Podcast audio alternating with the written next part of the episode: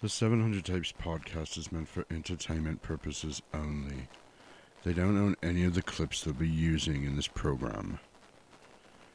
The 700 Tapes podcast will also be using adult language and adult humor, so if you're easily offended, for God's sake, stop listening now. In 2019, Jasperino purchased 700 VHS tapes at a yard sale for $35. He promptly moved them to a safe house deep in the outlands of the Arizona desert. If you're into nostalgia and you like VHS, and if you can find him, maybe you can listen to the 700 Tapes podcast.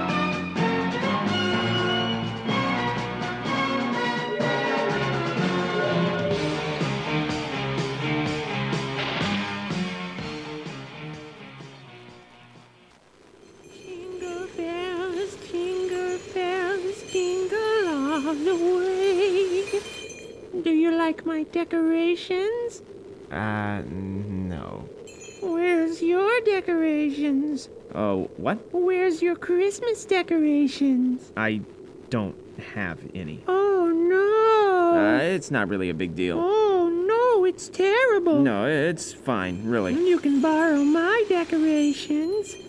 Thanks, but no. No, really, I want you to try them on. Just leave me alone, okay? I know they would look amazing on you. I don't want your decorations. Just one tiny decoration. No. Just a um, sparkly No. Christmas ball. No. Are you even listening to me? No. Christmas No. lights, No. A nativity ju- just stop scene it, all right? No, in no, branches. A couple of plastic no, snowflakes. no, maybe no, some no, jingly no, jingle no, no, bells. no, no, no, handmade no, no, beautiful- You look amazing. Well, I guess I look okay.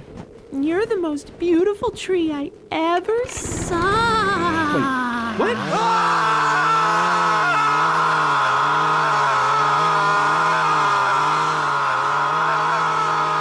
Jingle bells, jingle bells. I know you've been naughty, but have you been nice? That's only Santa's business. He's making his list and he's checking it twice. Whole nation, it's Christmas. Oh, the silent majesty of a winter's morn, the clean, cool chill of the holiday air, and an asshole in his bathrobe emptying a chemical toilet into my sewer. Shitter was full! Who are you then? Just a fly in the ointment, Hans. The monkey in the wrench. A pain in the ass. But you have me at a loss. You know my name, but who are you? Just another American who saw too many movies as a child. Another orphan of a bankrupt culture who thinks he's John Wayne, Rambo, Marshall Dillon. I was always kind of partial to Roy Rogers, actually. I really like those sequin shirts. Do you really think you have a chance against us, Mr. Cowboy? Yippee-ki-yay, motherfucker.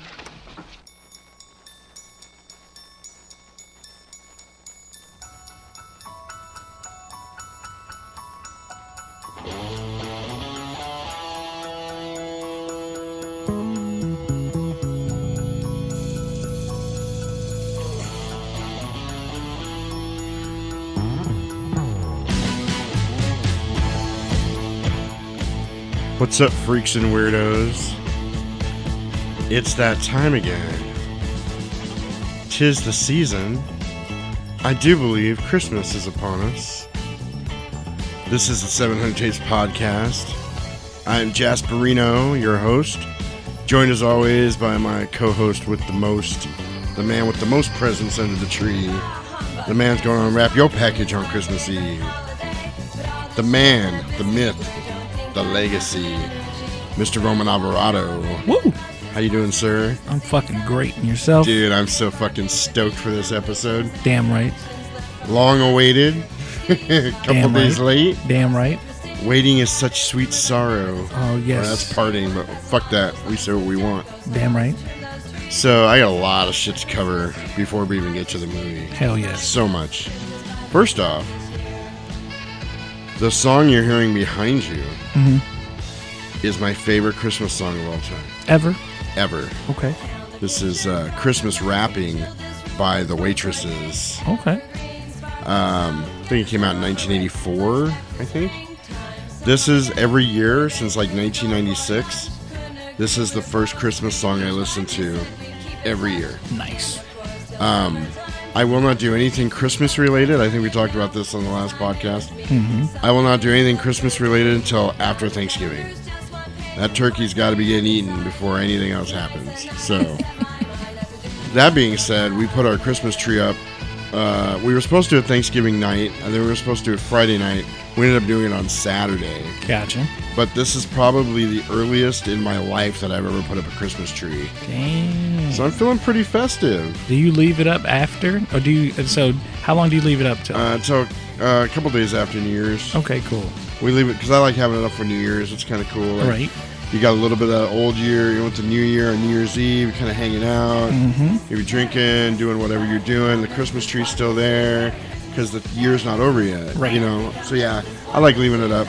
Nice. Um, my oldest daughter, I believe, didn't have to put a tree up this year because she never took it down. Damn. I haven't talked to her in a while, but as of like summer, like her tree was still up. Damn. Like she was like, I like it. It's pretty. I don't want to take it down. So I'm like, all right, cool.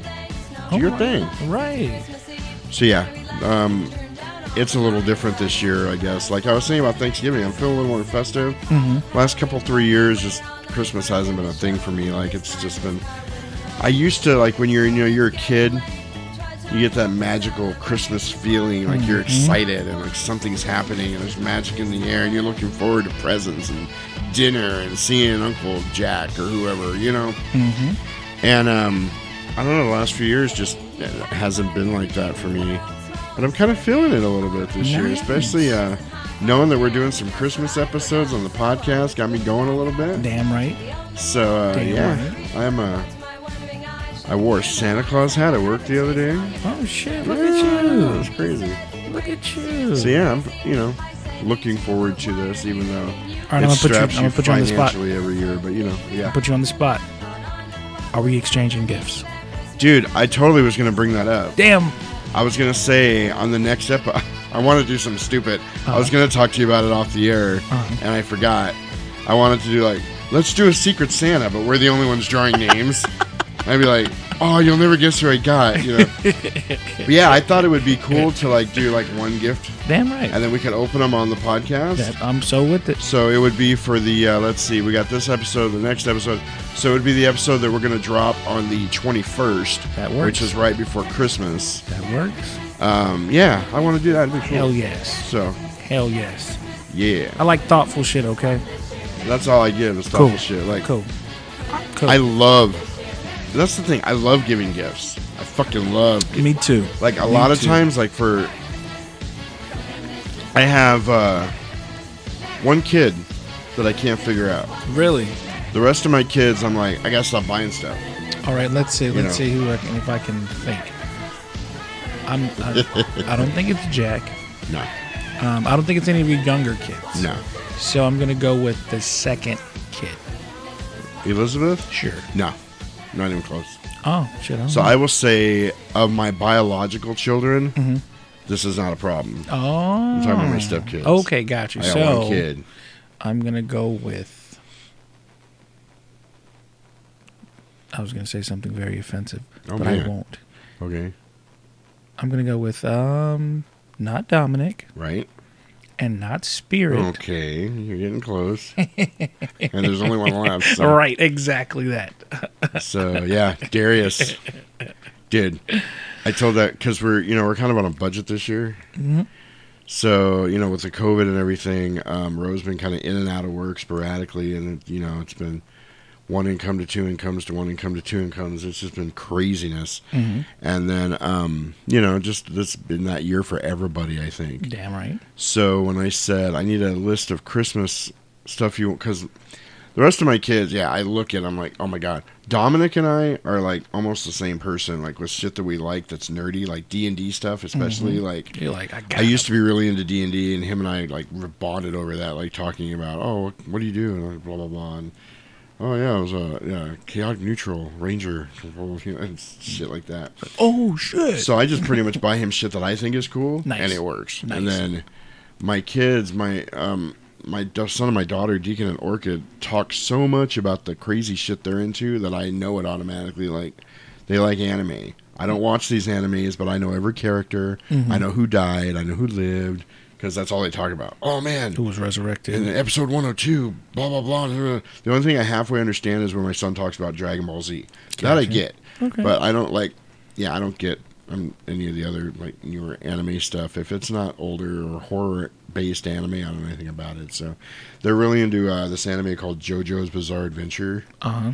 And it's the craziest shit I've ever heard. Like, I've never really watched it, but I'm like, good lord. Yeah. To the point, though, I think it's so popular. I'm actually going to put some JoJo stuff up on the website, on the Etsy site. Nice. Um, I had my son helping me pick characters to make stickers out of the other night, so Nice. we kind of bonded over that.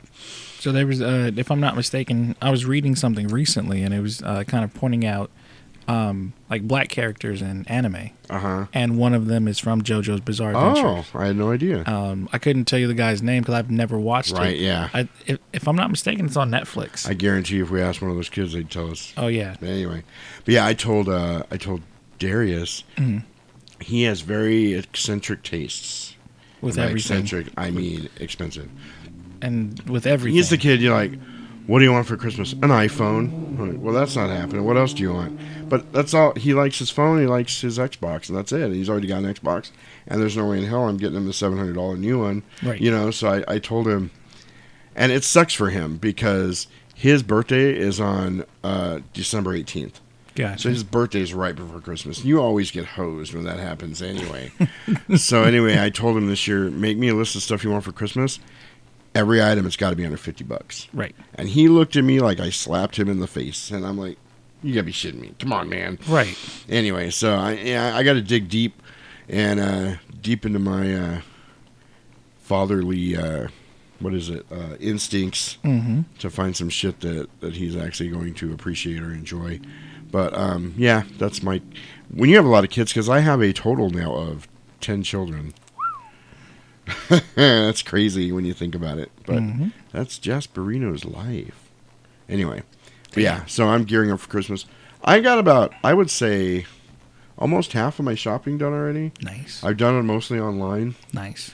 Uh, so you know, um, I haven't really gone shopping, shopping anywhere. I didn't do Black Friday because I had to work. I'm I such don't know what. the I don't know that I would have done it anyway. But like I am such the last minute. Like if I'm not buying, you're gonna be at Walmart on Christmas Eve. the funny thing is, it's always been that. Like because it's it's, I'm not the the Gidget and Gazmo type dad. Right. I'm, I'm the practical dad. You need more shoes. You're not going for Turbo Man. No. you need more. You know, you Right. need a better jacket. You know, stuff like that. Stuff that is applicable to everyday life and living. Their moms can grab Right. them all the, you know, all the shit. Like when they were younger. Don't get me wrong. I would get them toys and Yeah. stuff. But as they're getting older, nah, we're gonna get you clothes, and and they're Right. badass clothes at that. So it it works out. Checks and balances. shit. Damn, damn right. no, but I try to make sure that they're always In fact, you were wearing a hoodie. Uh-huh. I did the step on that. Uh-huh. That's one of the first steps we worked on together. damn right. He's wearing the checks and balance shirt with uh, Macaulay Culkin, Mhm. Kevin McAllister on it. Mm-hmm. He's got the hair dryer in one hand. What's he got in the other one? Uh, I think it's it's the. Uh, I think it's a hair dryer. I think they're two hair dryers. Oh, two hair dryers. Okay. if I'm not mistaken. But yeah, that's one of the first steps we worked on together. The funny thing is, every time Oh, I man, every time I wear it, people are always like, "That's a badass sweater. That's a badass sweater." I'm like, man, I appreciate the shit out of this sweater more than most people. and it wasn't easy to find. separate either. Oh no, Oh, it God. was. Yeah, that shit was crazy. Right. So anyway, um, I was telling Ro the other day two things on that. Like, I, the first thing I said was, when you have seven kids, like I did coming up, like all my kids were like two years apart. Oh shit. So starting when I was eighteen. Shit. Yeah. So when you got seven kids, just buying socks and underwear, my Christmas budget for socks and underwear was damn near two hundred bucks. Yeah, for sure. Because you know, you just a pack of socks, pack of underwear, like you know, pack Mhm. of underwear is what fourteen bucks or whatever. You know, yeah, I'm looking at 150, 200 bucks just in socks and underwear for them kids that they open and go, oh, it sucks. Yo, I fucking love new socks, new underwear. Right? Me Like, too. Man, I'm so appreciative of that shit. It's like, woo. Throw that shit in the dryer, and then put it on. Oh man. The other thing I Oh. said was we were at Walmart the other day looking for something totally not pertaining to Christmas. Mhm. But you know, they got all the stuff out, the toys and everything, and I was walking by and I was looking at stuff for my granddaughter, Mhm. who turned four today, by the way. Oh, Happy birthday, Connie. Happy birthday, my, Connie. My granddaughter, it's her birthday, so that's awesome.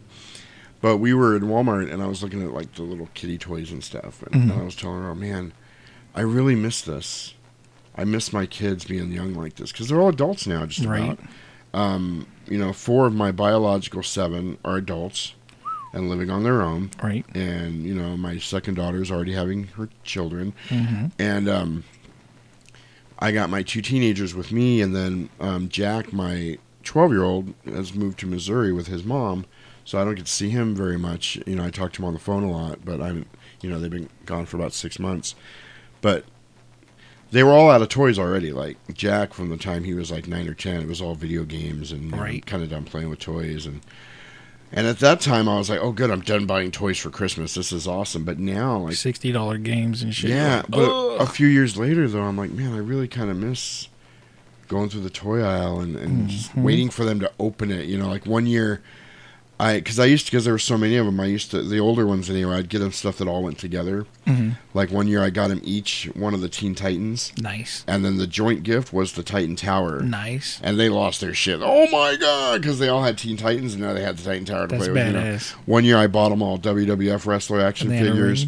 and then they got a ring and the freaking the Titantron where they came out, and it was like Oh, it had the lights and the music and everything on it. And then I bought two wrestlers also for myself. Oh, So then we all had two wrestlers each, and we would have battle royals and throwing them out of the ring and doing the entrances. At one point, like I would set the TV up, and like when YouTube was just starting, you could like play your entrances and there, and then uh, it was like a big screen. And it was- dude, it was so because we used to wrestle in the living room too. Like I bought a plastic title belt, Oh shit. and we would we would move the furniture and have wrestling matches in the living room because we were really into it. And uh, if oh man, don't let somebody leave like a refrigerator box out or something. Oh, damn. it's Get coming the home. table! It's coming home, and somebody's going through it. Yeah, totally. We used to do that all the time. And now that they're older, and I don't see them as much, you know, and some some of them I just talk to on the phone, Mhm. and I miss it. Damn right. I miss that shit. And I was telling Ro, like, I really feel like I spent a lot of those years stressed out and pissed off, and I kind of pissed it away. Mhm. Like, I didn't appreciate it as much as I could have. And so I just want to tell you guys that are listening, man, if you got younger kids, cherish that shit. Damn right. Because when they get older and you're starting to get older and you're starting to notice the gray in your hair and your teeth are starting to get weak and fall out and you need glasses and you're like, oh shit, I'm turning into my dad My dad. you're gonna look back on those years and be like, God, man, I wish I could just Oh, a couple of those nimble. moments back. Mhm. You know, so that's uh, my advice for you guys. This PSA has been brought to you by the 700 Days Podcast and Church of Jesus Christ of Latter Day Saints. Bing. I'm actually going to Atlanta for Christmas. Oh, to, sweet. To see my oldest. Yep. So Nice. I'm uh, I'm super excited about that. That's awesome. Um, and she, I, if I'm not mistaken, she doesn't know I'm coming. oh, that's even cooler. Yes. See, it's surprise And I almost said something. I was like, "Zip your lip, right. Shut up." So on the gift thing, Mm-hmm. are we doing a, a price cap? Because I don't want you bringing me a Rolex. Damn. And I made you a sticker. right. um, we'll figure it out. All right. You know, I'm, to be honest, it's it's one of those things that I just like thoughtful gifts, Yeah, I do too. and I and and I give thoughtful gifts. So, it, my thought is, if it's, don't get me wrong, I'm not going to break the bank. You No, know, okay, I know, my yeah. my bank is already broke. So, I will tell you the best gift I ever gave, Mhm. and this was three or four years ago. okay. My oldest daughter, we grew up watching the Crocodile Hunter, Mhm. and dude, when the Crocodile Hunter died, my it was like a member of our family died. My daughter was crushed for like weeks, like she crushed like her dad died. You know what I mean? Damn. And because we grew up on the Croc Hunter, you know, and I used to run around, crikey, Crikey. what we've got here is the elusive teenager. I've got to be very quiet going into her room because if she gets spooked, I'll hear about it for the next week and a half. You know, that kind of shit. But my daughter was probably, uh, what was she? Nine or ten, I think, when he died, and she'd grown up with him, so Mhm. she was devastated. Mhm. So I was at the Goodwill, and I found a talking Steve Irwin. Oh shit! Well, he didn't work. Like you push the button and nothing happened. Mhm. So I took the chance. He was like a dollar fifty. Nice. I bought him and I took the battery out and I put a new battery in. Perfect. Crikey. He said like ten different things, like he- talking Steve Irwin. He was twelve, a twelve inch action figure. He's twelve inches tall. Nice. And he talked. My daughter got that and she cried. Cried. Yeah, for sure. And then she, it was like one of the first things she opened. She's like, "This is all I need. I don't, I don't give a shit about any of this other stuff." Right. And yeah, to this day, that's like one of her favorite things. It cost me a buck 50 Mhm. but the memories behind it and the meaning behind it, that's what matters with gifting. Damn right. Like, don't get that shit twisted, man. You don't need to break your bank on Christmas just to make it meaningful. Like, That's why I tell people, look, give me a give me a memorable gift. You know I already got in my head what you're getting. Sweet. And it's something I own. I'm giving you something of mine. So Nice. Because yeah, it, it totally just hit me. Anyway, Nice. We're not going to spoil that. Damn right. All right, so we've prattled on for 20 minutes about that. So I just want to say real quick, check us out on social media. We're on Facebook under the 700 Tapes Podcast. We also have a Facebook group under the same name. Check us out on Instagram on the IG tip uh, at 700 Tapes. That is where we are most prominent. Go to our bio on Instagram, and there is a link there that will not only show you everywhere you can listen to us, um, it will also give you a link to our Etsy page. Uh, my Etsy page is blowing up right now, so don't miss out on it. I got a lot of good deals on there. Nice. A lot of Prism stickers, um, a lot of uh, like keychains, magnets, um, Doohickeys and whatnot. all kinds of stuff. And there's more stuff coming. So uh, go check that out. Keep us going. You know, uh, proceeds keep my gas running around and Nice. all kinds of other shit, the other stuff I do. A lot of it goes right back into making more stickers and shit. Damn right. So check that out. Support us. Um, you can get your 700 Tapes podcast T-shirt on there. Nice. And I just want to let you guys know that we do not charge extra. If you are a 3X or a 4X, fuck that shit. You're going to pay the same as a guy that wears a medium because I've been there and it sucks. Nice. Check us out on Twitter, uh, Jasperino at 700 Tapes. Um, and this is where we come to something else I need to do maintenance wise. I need to issue an apology. For? I have been talking shit about Pandora for a while Damn. because I, um, you know, I put the uh, uh, request in to have my podcast to have our podcast put on Pandora, Mhm. and I never heard back from them. And I'm like, well, fuck that. Spotify's the way to go because we're on Spotify. You know, iTunes, Castbox, SoundCloud, all the places we're at. Everywhere you find your favorite podcast. Ding ding. Right. So today, for some, I was listening to Pandora because that's where my Christmas music's at Mhm. at work. And I was like, for shits and giggles, I went to the search bar and I typed in 700 tapes. The podcast is there. Nice. So I got to add it to the link tree on Instagram now. But I felt bad. Like, I, dude, I've been bad mouthing Pandora for months, and I never even bothered to check. But they never emailed me back and right, right, said, right.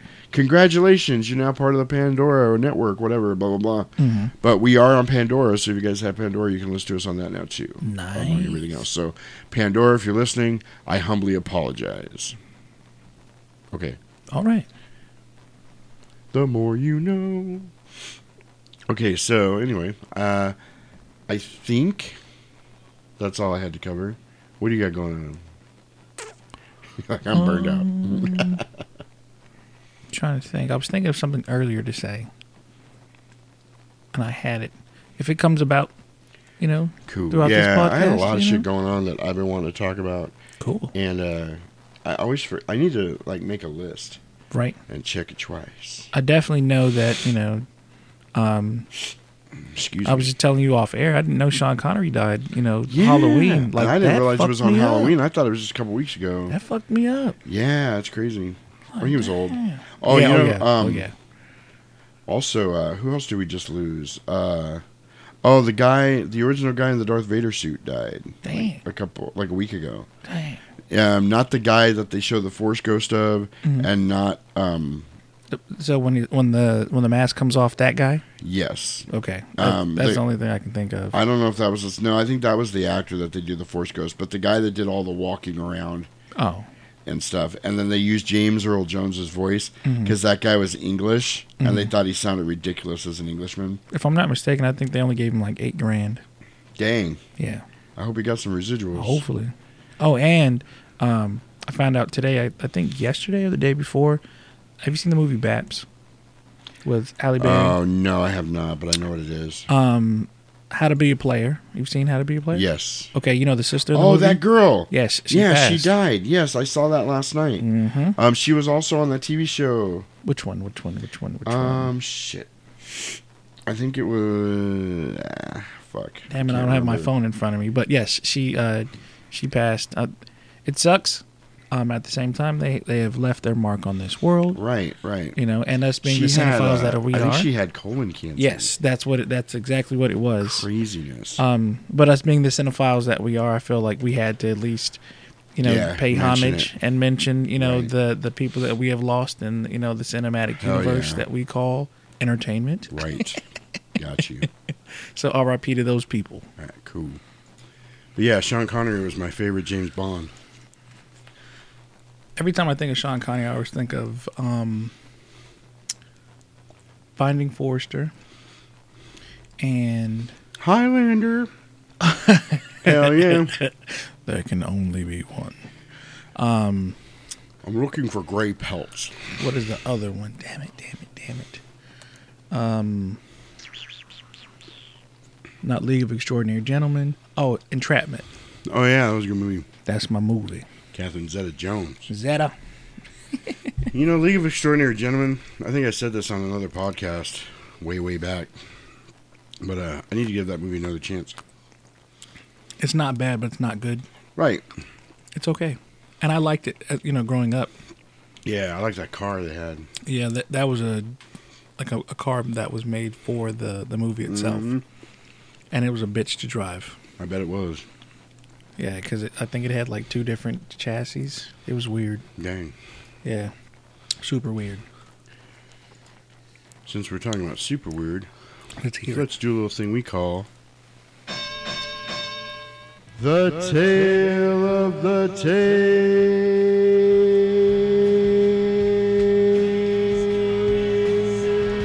in which I will be reading the back of Die Hard, the VHS tape.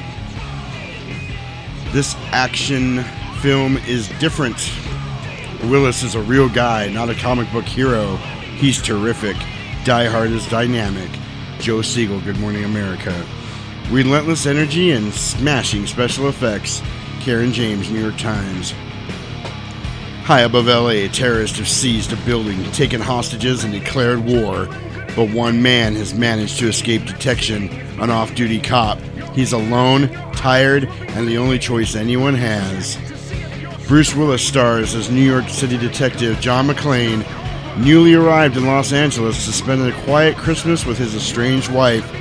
But while waiting for her Christmas party, while waiting for her Christmas office party to break up, terrorists seize control of the building. As hostages are rounded up, McClane slips away and, armed with only a service revolver, launches his own one-man war. 1988, 132 minutes, color. Yeah. Yeah. Die motherfucking hard. So just so you guys Die harder with a vengeance. just so you guys know, Because it's a uh, good day to die hard. we were on the mics eating ice cream, you could live free and die hard too. and um, the ice cream was good. The ice cream is good. It was great. You know, so if you, you you're gonna hear us smacking That's good shit. because we were eating ice cream. Yep. You know, it was nice. It was real nice. Because even though it's cold outside, I like to eat ice cream. Let's all go to the snack bar. Let's all go Mr. to the snack bar. Let's all go to the lobby. Let's all go to the lobby. Anyway. Oh, shit. That was the back of the VHS tape. In case you guys fail to remember, we are a all VHS all the time podcast. Mhm. Every movie we review is viewed on VHS on a real old school VCR, Damn right. right underneath my computer monitor. hmm Who knew Mitsubishi, you know, did other things other than cars, Right. and, and refrigerators? I like to call it my Spider VCR. Oh, Mitsubishi Spider. Remember those? Yeah, damn They're right. pretty cool looking. Mm-hmm. I don't know how they ran or anything, but It wasn't bad. I never heard anything good or bad about them. I guess, but man, I got bells in my head. Got bells. It must be Christmas time. I'm hearing bells. Speaking of Christmas time, Jingle bells, jingle bells. I have a very bells. special announcement. Oh shit. Yeah, we have a commercial sponsor. Oh. Hell yeah, for the first time on the 700 Tapes podcast. Damn. We're going to go ahead and, and hit a commercial here real quick, and we'll be right back with you guys in just a minute. Hello there. I'm international recording star Harry Balsick. You may remember my hit albums such as Fraulein Sausage Lovers and Meatballs and Other Delights. Are you ready for the holidays? You're not? Well, I've got some good news. I'm here to tell you about a very special Christmas collection CD that you can order now. The 700 Tapes Podcast, your favorite podcast for all occasions, proudly presents its first ever collection of Christmas classics right from their studio to your door. You'll hear holiday favorites like this VHS tapes in your VCR. Fuzzy image on the screen. Adjust your tracking with that up and down dial. It makes the image nice and clean. Or who can forget this holiday favorite? I'm dreaming of some new tapes, just like the ones I had back when. You can also grab the kitties and sit around the Christmas tree for this children's favorite. I see the snowman had about 3,000 tapes in his mom's basement where he lived all year and he never went on dates.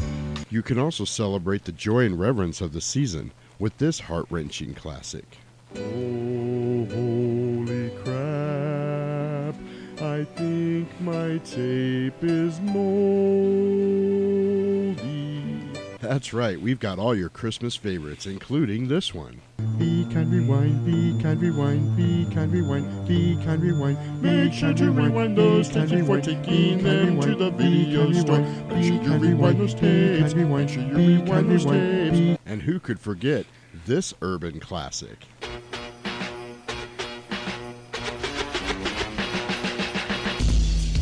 Ah, you gotta be shitting me. It's because I'm black, huh? I gotta do the rap ones. Fuck you, Jasper. Fuck you. And that's not all. If you order now, you'll receive absolutely free as our gift our Hanukkah CD. Okay, here we go. We watch tapes on Christmas because we don't celebrate Christmas because we celebrate Hanukkah and we watch some tapes in our VCRs and stuff. I really don't know much about Hanukkah. That's why I made this song about tapes. And then we watch tapes for eight nights or something. This CD makes a great gift for any family member. My grandson got me this CD for Christmas, and after I listened to it, I was said, "Fuck you, you cheap bastard." Do I get my 20 bucks now for the uh, for the endorsement? Hello? Oh, damn voices in my head again. My mom was gonna buy me the new Xbox for Christmas, but I told her I didn't want the new Xbox. I wanted the 700 Tapes Podcast Christmas CD with all my favorite Christmas songs on it, because Xbox are for losers. So there you have it, folks. It's Christmas fun for the whole family.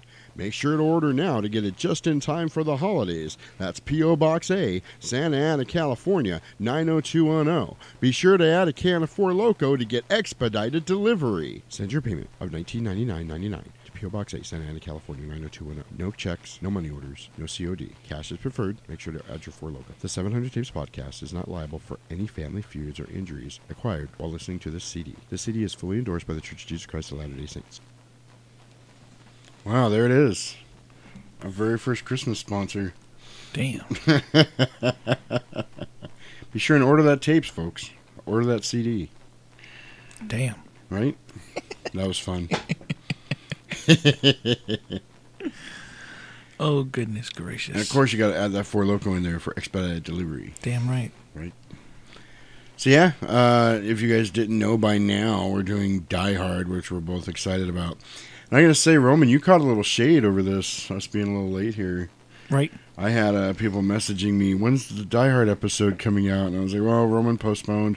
And they're like, "God damn it!" So shout out to you, you listening motherfucker out there. I got your back. yeah, and go up, go watch Pulp Fiction. It's God worth the it. wait. Yeah, it's gonna be worth the wait. Damn right. dude. I am so excited for this movie. Hell yes. And then, like, I've been seeing stuff online now where people are like, if Die Hard is a Christmas movie, then so is Lethal Weapon.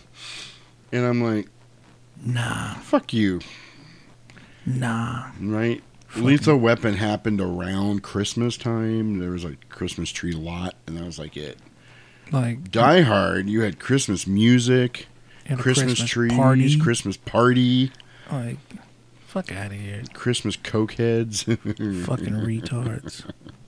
Sorry, but not sorry. Right. How many times have you seen Die Hard? Uh, I don't know.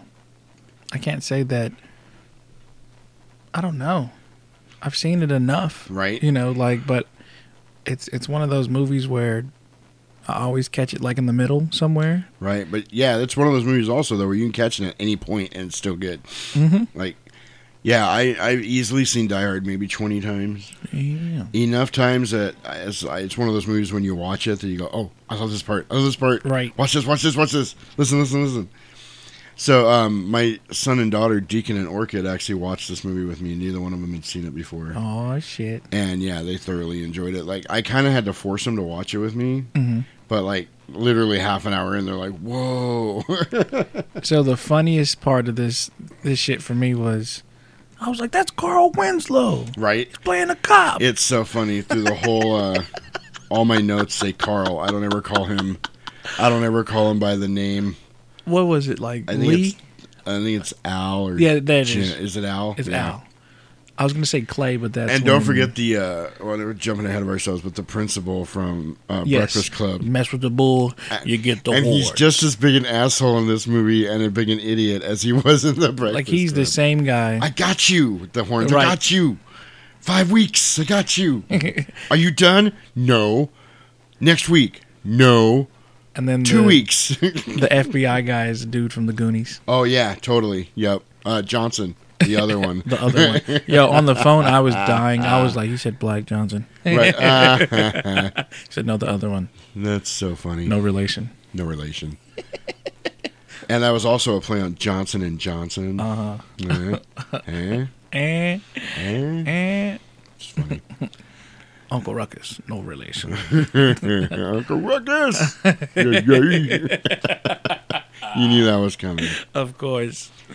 All right, let's go ahead and check out the trailer for this movie so we can start talking about who's in it before we get too far ahead of ourselves. Easy does it. The tree will get trimmed, the dinner will get cooked, and the gifts will get wrapped if you take your time instead of a drink or drugs. Remember, easy does it. A Christmas gift from Radio Shack. Before Christmas, they claimed they were bored. But then I found Radio Shack's incredible selection of electronic games. He's rescuing the fair maiden with the Kingman game.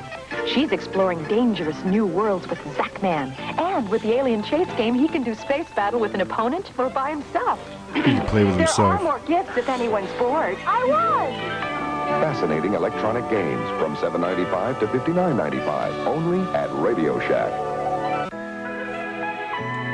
It's a world of celebration, of stockings hung in expectation of winking lights and wintry wonderland. M&M's Moms and Santas know the reason. M&M's melt in your mouth, not in your hand. All the world loves M&M's. They're a world of pure milk chocolate joy. All the world loves M&M's. They're neat to eat, fun to share. A part of Christmas everywhere. They go hand in hand with fun for everyone. All the world loves M&M's. They're a world of pure milk chocolate joy. All the world loves M&M's. They go hand in hand with fun for everyone. M&M's chocolate candies. The milk chocolate melts in your mouth, not in your hand.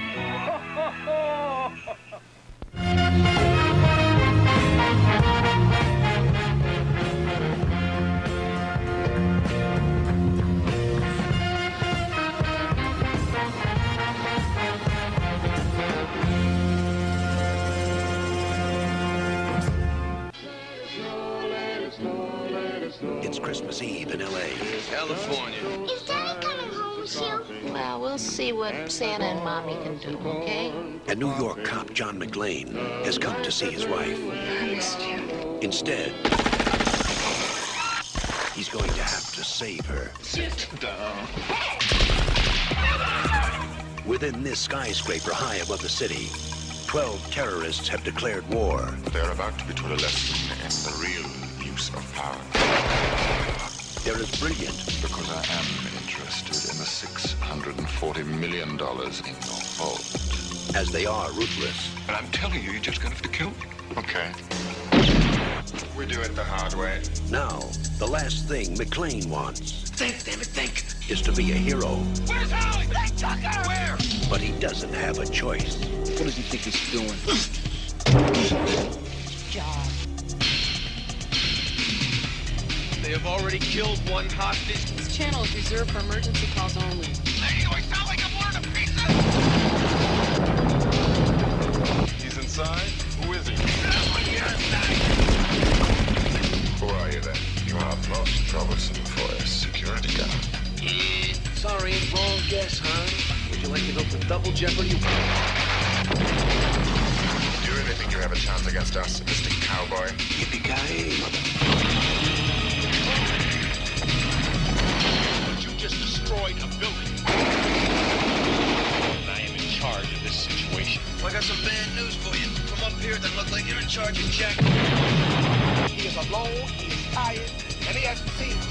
Diddly from anybody down here. Hey, pal, how you feeling? All things being equal, I'd rather be in Philadelphia. And you have it. Only John can drive somebody that crazy. He's an easy guy to like Come out to the coast, we'll get together, have a few laughs. and a hard man to kill. Bruce Willis, Die Hard. Got invited to the Christmas party by mistake.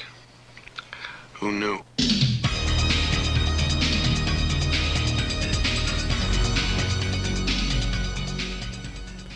Not only is this one of the greatest action movies of all time, but that has to be one of the greatest like trailers of all time. Like That, the trailer was what five minutes long? no, just well, uh, no, it's a couple minutes, like two something. Well, this trailer says it's a minute twenty eight, but That definitely was not no fucking. yeah, I think the one that I used was like two two something, Gotcha. two thirty maybe, and then I had all the other stuff in front of it.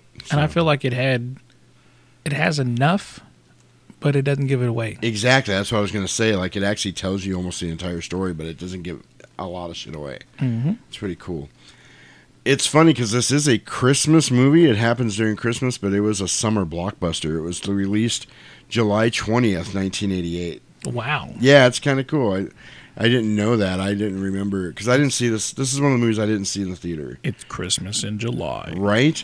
I never got to see it for whatever reason. But it's a two hour and twelve minute movie, and it does not seem like it. Oh no, this is a fucking. It It- is. It is a train ride. You know the from beginning to finish. Yes. And yeah, like I was saying before, it's like one of those movies where you've seen it and you're like, oh my god, oh my god, oh my god. That whole scene where he's talking to the guy in the plane in the beginning, he's like, just take your shoes off and rub them in the carpet. I'm like, no, don't do it. My son's like, what? I'm like, just watch, just watch. He's, He's gonna like- be sorry he took his shoes off. He's like, you take your shoes off, and he's like, you make your toes curl up like a fist or Right. something like that. Look, he was like, son of a bitch. Right, yep. Because like I was like, what the fuck? He said, me make fists with your feet. right. I was like, I'm gonna try that next time I get on the airplane. I get off. so this movie stars Bruce Willis, uh, Bonnie Bedelia, that's his wife Holly. I think it's funny. It's like a Christmas themed movie, and his wife's name is Holly. Right. Have a holly jolly Christmas. Reginald VelJohnson, good old Sergeant Al Powell. We know him as Uncle Carl. Carl Winslow. If you guys didn't know from uh, Family Matters, hmm he was a cop in that too, wasn't he? That's why I was like, Yeah, look at he's a Carl cop. Winslow. Um, De'voreaux White, who was uh, Argyle, which I know he's been in other shit, but I can't remember any of it. hmm I. Anyway, uh, he was pretty cool. Um, Alan Rickman, of course, as Hans Hans Gruber. Gruber. That was my uh, R.I.P. That was my Alan Rickman uh, impression at the beginning of the podcast. The 700 Apes podcast, for God's sakes. By Gunther's hammer, I will avenge you. you know what that's from? Oh, come on. Please. Uh, oh wait, wait, wait, wait, wait, oh, wait, come on, come wait, on, come on. wait. You gotta know, you gotta know.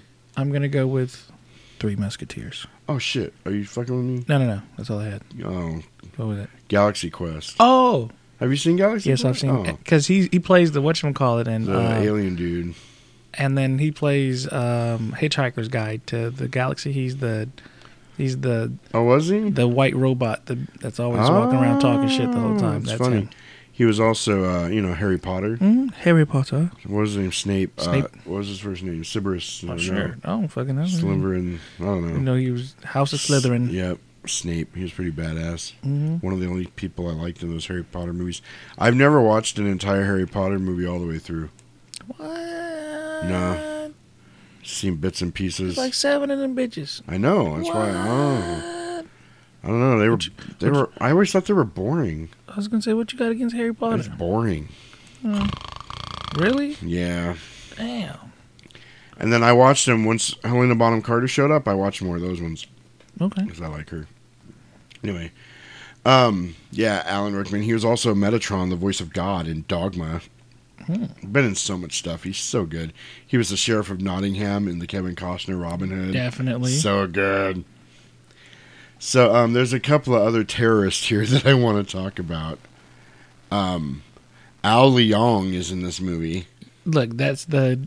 He's always like the B actor. He's always the henchman with the machine gun. Mhm, and the mustache. This is the Asian dude with long hair, but he's balding on top, and he's in every '80s action movie. Mhm. Um, there's another guy. Oh, the guy Robert Davi. He's the guy from Goonies. Mhm. He's Big Johnson. It's funny because the black guy was Little Johnson.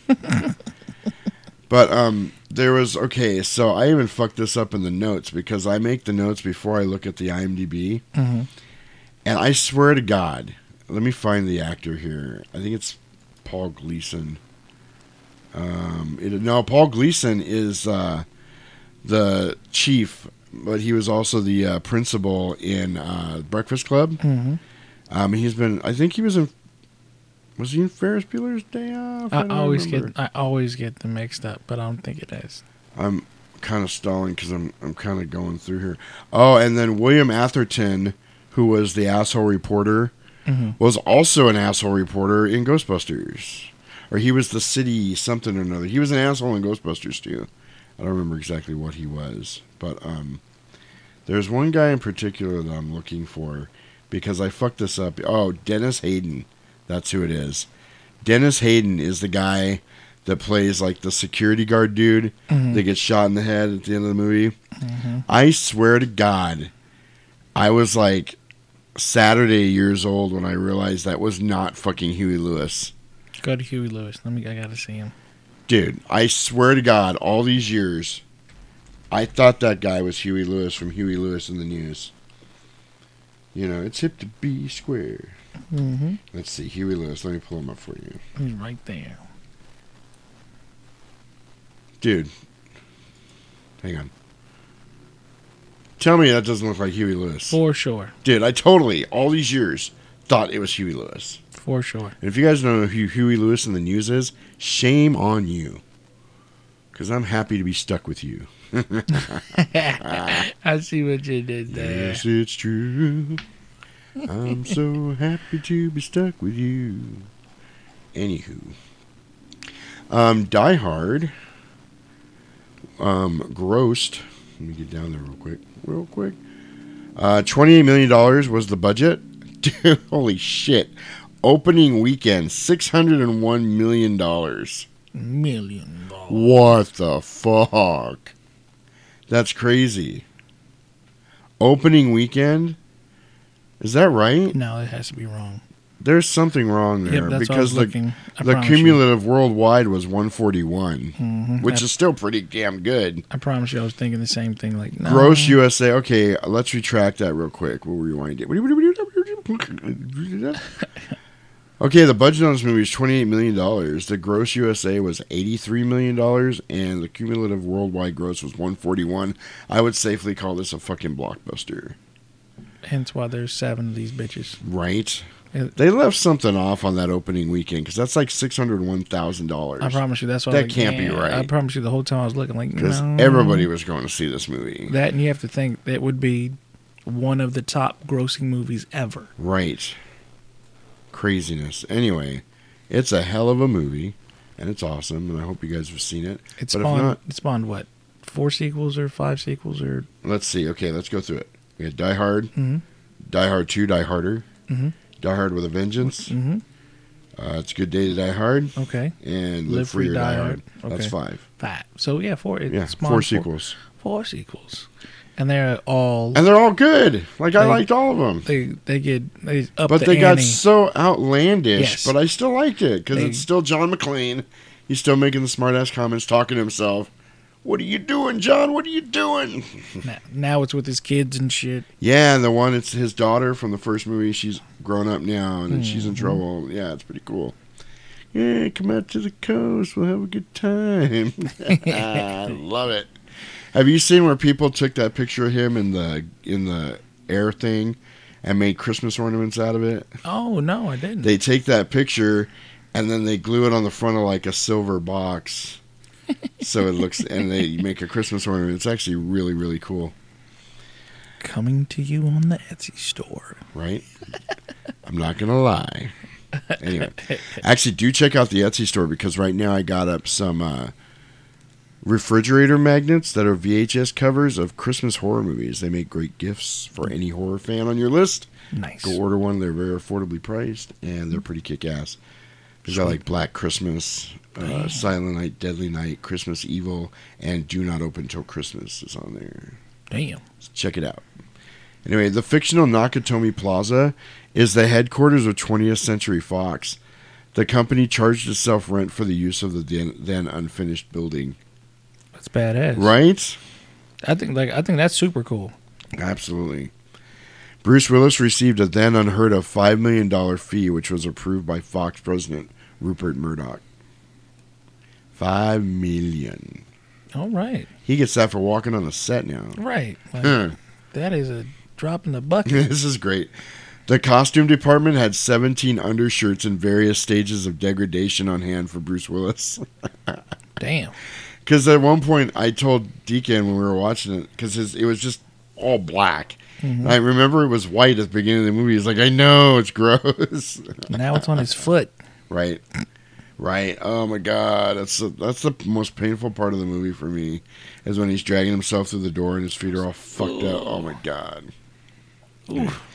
This was the feature film and Hollywood debut of Alan Rickman, who had previously only appeared on stage and on British television. Rickman was 41 at the time. As such, he was nervous about how his first Hollywood role would go over. But his outstanding success, success as Hans Gruber secured a lucrative career in American film, Nice. as we've already talked about. Nice. Good in everything he was ever in. Fucking awesome. Um, so the scene where Bruce Willis and Alan Rickman meet up was unrehearsed to create a greater feeling of spontaneity between the two actors. That's pretty cool. All right. I liked how he was totally acting like, "Oh my God, don't shoot me! You're one of them, aren't you? You're one of them." so funny. Uh, the scene where McClane falls down a shaft was a mistake by the stuntman who was supposed to grab the first vent as it originally was planned. He slipped and continued to fall, but the shot was used anyway and was edited together with one where McClane grabs the next vent down as he falls. That was when we got to that part in the movie, my daughter was like, This movie's just all anxiety. it's like I'm so anxious right now. Oh shit. Oh, it's so funny.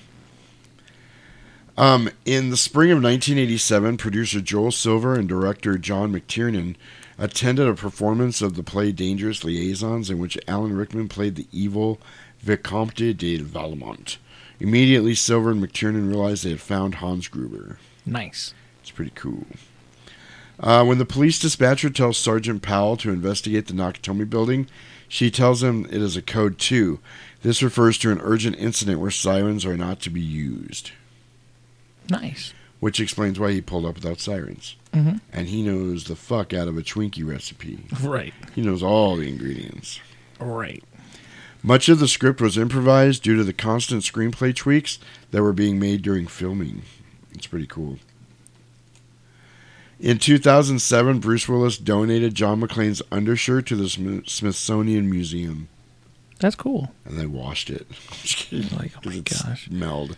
Smells like fake blood and real sweat. Right. Bruce Willis's favorite role has always been John McClane, and rightfully so.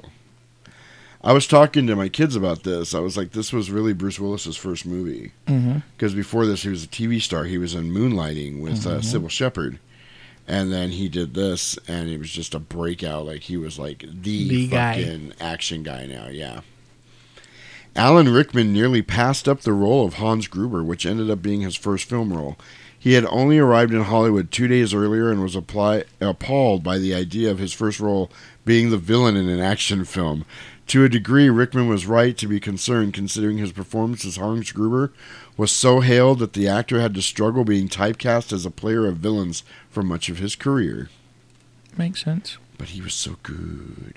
I love uh, I love him in Robin Hood, Prince Mhm. of Thieves, because his cousin is Top Dollar make you holla. it definitely is. and then there's that whole part where he's like, "I'm going to cut his heart out with a spoon." He's like, "Why a spoon, cousin?" He's like, "Because it's dull, you idiot. It'll hurt more." oh, I love it. And that first shot of him, we're not even doing Robin Hood right now, but that first shot of him on uh, shot of him on the horse and the fires behind him, and he slowly takes that mask off his face. It's so fucking sinister. It's awesome.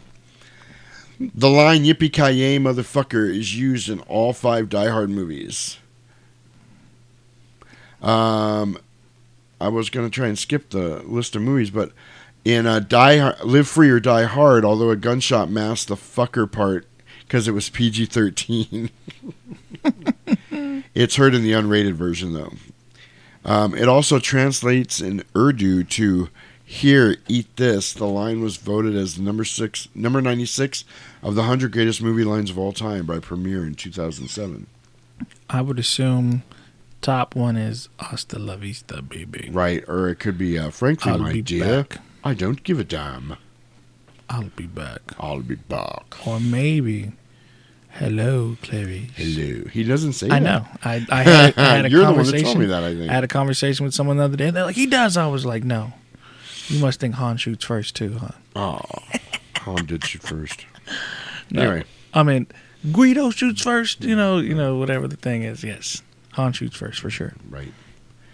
While making this film, cinematographer Jan de Bont got trapped in a lift. His la- the, uh, this later gave him the inspiration for the opening scene of Speed, which he directed. Oh my gosh, that fucking that two minute fucking Going- elevator oh scene gosh. with the credits. I'm like, Uh, fuck this elevator shaft. This movie happens on a fucking bus, and we're stuck in an elevator. And we're stuck shaft. in an elevator, right? Fuck, man. Clint Eastwood originally owned the rights to the novel Nothing Lasts Forever, on which the film is based, and planned to star in the film around the early 1980s.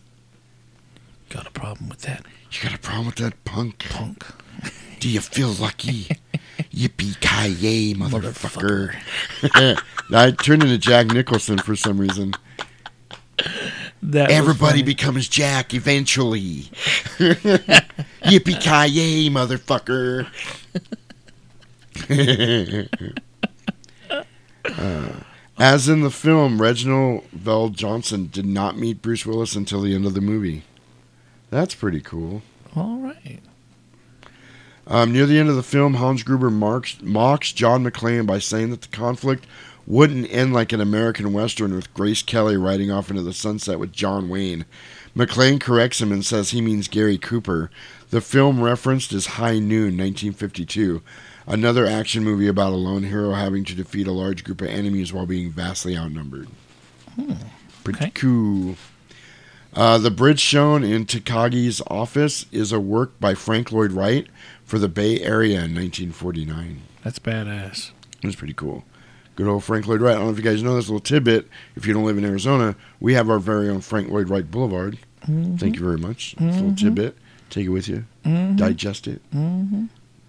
Live free, die hard. That's right. The office interiors were designed to resemble Falling Water, a house designed by architect Frank Lloyd Wright. Hmm. Look at that. Roger Ebert was one of the few critics to give this a negative review. The main reason he did this was because he hated the character Chief Dwayne Robinson. He said the character was unnecessary, useless, dumb, and he prevented the movie from working. He did like the sequels and later changed his opinion. I believe him. Dude, I I- hated that guy with passion too.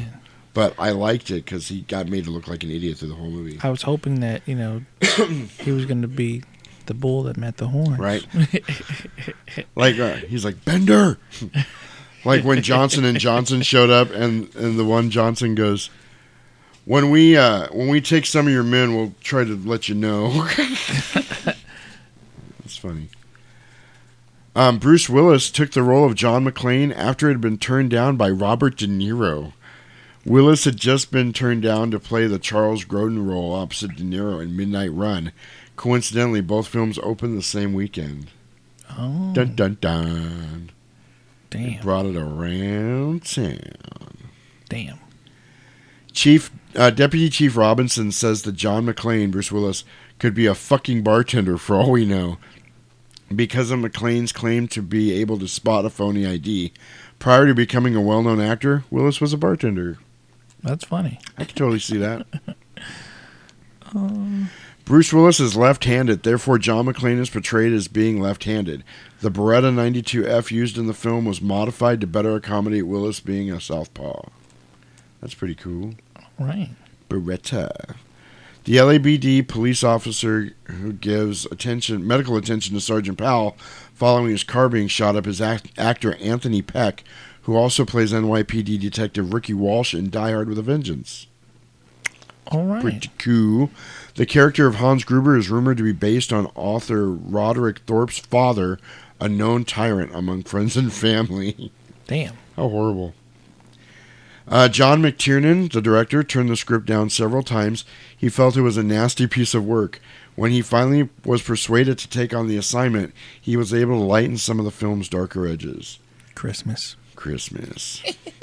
It's like let's give it a Christmas vibe. Dude, and I really, because the, the little bit of comedy and stuff, and it really worked. Like, Mhm. I don't think anybody else but Bruce Willis could have pulled this movie off. Right. Because he's so like, like, yeah, come down to the coast. It'll be fun. Although I could almost see De Niro doing that. But I can't see De Niro being that physical. Neither can I. Like, you think about De Niro, he's like, I'm just going to shoot you, like, or beat you up. or That's like you know. fucking John Travolta, you know, being a fat guy trying to do all this shit. Right. Like whatever that with Paris with Love or some shit like that. I love that movie. Yeah. From Paris with Love? Yeah.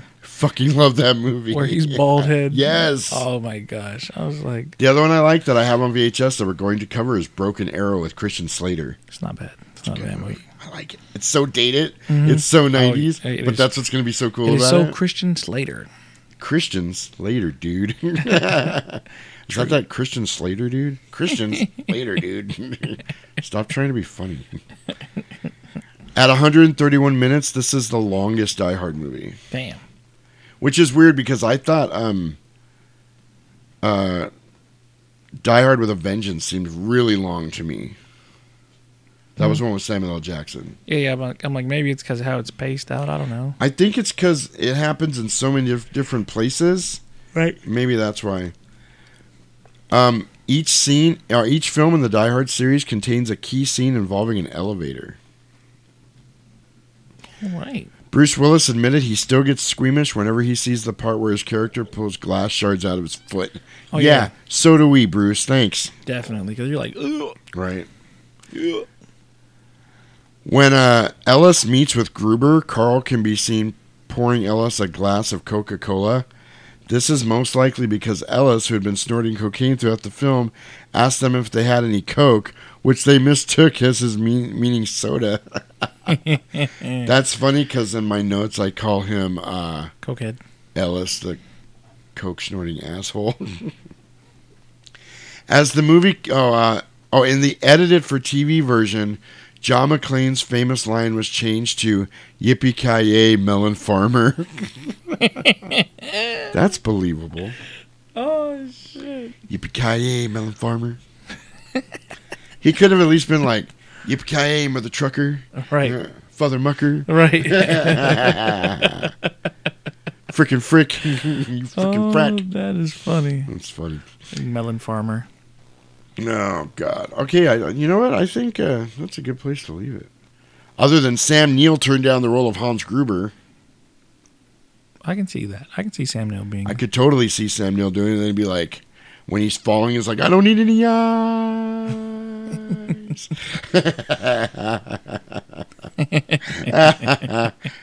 Hans Gruber was also the name of an adversary in Our Man Flint, 1966, with James Coburn. Oh, he's right. You ever seen those movies? Never. Oh man, Our Man Flint. That was like the like a poor man's James Bond, but it was like really cool. Hmm. Okay.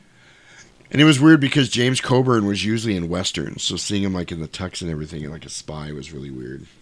But it was just, it was just like James Bond. It was if you've seen any James Bond movie, you've seen Our Man Flint. Nice. So anyway, all right, I think that's that. Let's go ahead and get to some movie in here. I'm gonna put my specs on so I can read. So spectacles. I am watching this from the Die Hard trilogy pack, triple oh, pack. Oh shit. So it has uh, Die Hard, Die Hard 2, and Die Hard with a Vengeance in it. So these were special edition VHSs. So there are no previews of any kind. It just goes right into the movie, which is pretty cool. Nice. So the credits are running with a plane landing. And um, John McClane is on the plane, of course. John McClane On the plane. is on the plane in the rain, Mm-hmm. trying to stay sane. Mhm. And you can tell he does not like flying. And then he tells somebody he doesn't like flying. And then he's talking to the guy next to him, who, and that's when the guy's like, "Take off your shoes and socks and rub your toes into the carpet, and you'll Make feel better." Fist, he said, "Make fists with your feet." Make fists with your feet. Yeah, just like that. Yeah, like that. You make fists with your feet. Here, let me get you some beans to crush up in those toes. Oh wait, okay. Anyway, I digress. anyway, uh, so the guy see oh, because the guy's like, uh, I've been doing this for eleven years and it's never failed me. Oh, No, he said nine. was it? Oh, nine years. John was eleven years. There you go. So then he gets up. John McClane gets up and he's taking his bags out, and the guy sees his gun and kind of freaks out. And he goes, "It's okay. I'm a cop. I've been doing I've this been 11 this eleven years. Mm-hmm. So you lick my whole asshole if you don't like it." And so then it's all Die Hard, real big. So then uh, Bruce Willis is a chain smoker because he's smoking at the airport. And I was just thinking about how much he smoked in Last Boy Scout. Yes. And now he's smoking in this movie. And cigarettes are important because the first terrorist he cures, he kills, he searches him for cigarettes. Pats him down. He's like, "Shit." Yeah, yeah, cigarettes. So then we cut to the Nakatomi Tower, where uh, the Christmas party is in full swing, and Mr. Nagati or Taganaki or whatever his name is comes out and he's making his speech and he's like, "We had a great year and here's to another good one, yeah." So then um, Ellis, the asshole, uh, is hitting on Holly, the the coke snorting asshole, is hitting on Holly, and we find out that Holly is John McClane's wife, and he's like, "Come on, babe." He, this is your like stereotypical '80s yuppie, fucking asshole American psycho type. Yo, just go with the flow, man. I'm on coke. I make a lot of money. I got nothing else to blow it on. I got a penthouse. You know, that kind of. You know what I'm talking about? Yes. You're total like 80s like stockbroker type dude. so then Holly's like pretty much shuts him down. She's like, "Bye, Felicia." And then um, so then Holly calls home and talks to her daughter, and her daughter's like, "Is Daddy coming home?" And she's like, "Oh, I'll see you. You know what me and Santa Claus can do." And then she talks now.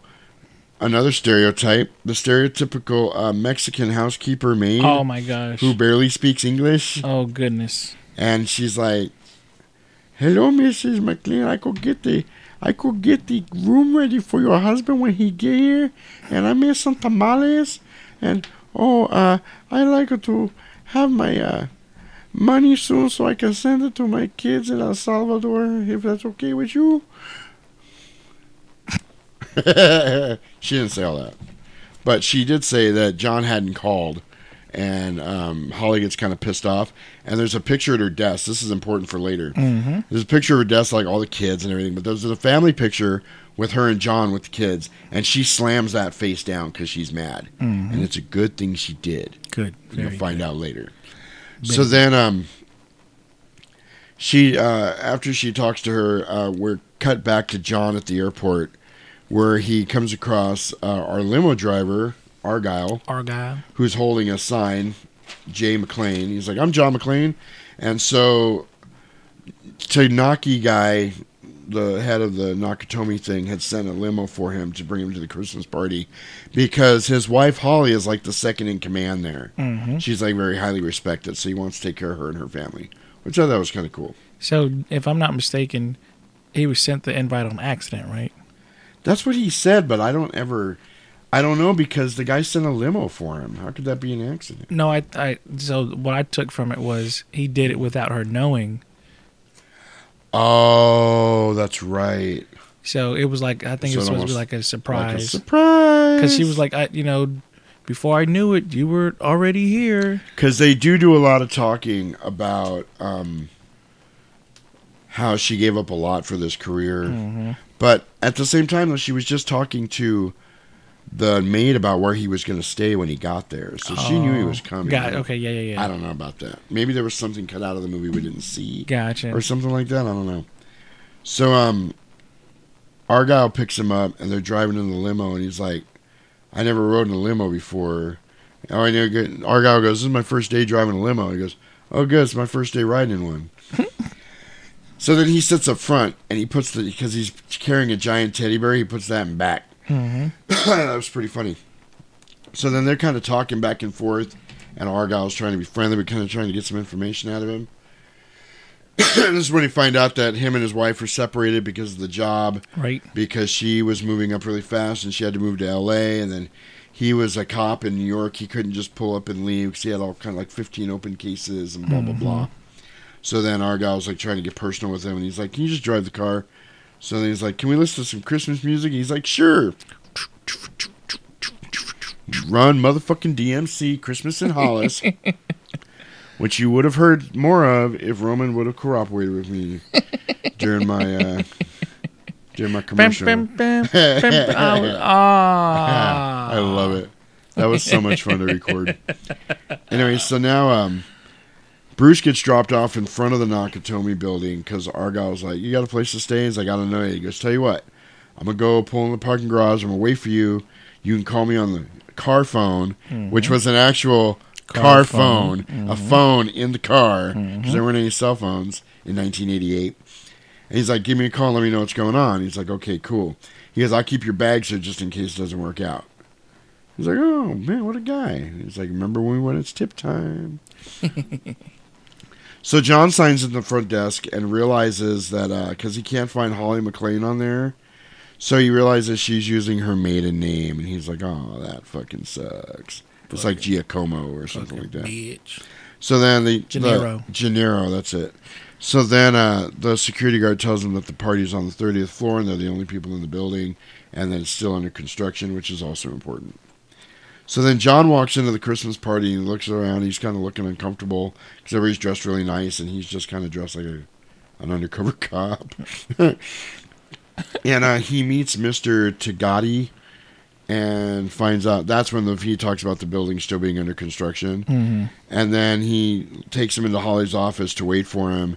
And the fucking Ellis, the fucking snoop, coke snorting asshole. That's a Christmas song. Ellis, the snow. The, I can't say it. Ellis, the hmm. coke snorting asshole. Did a lot of fucking coke.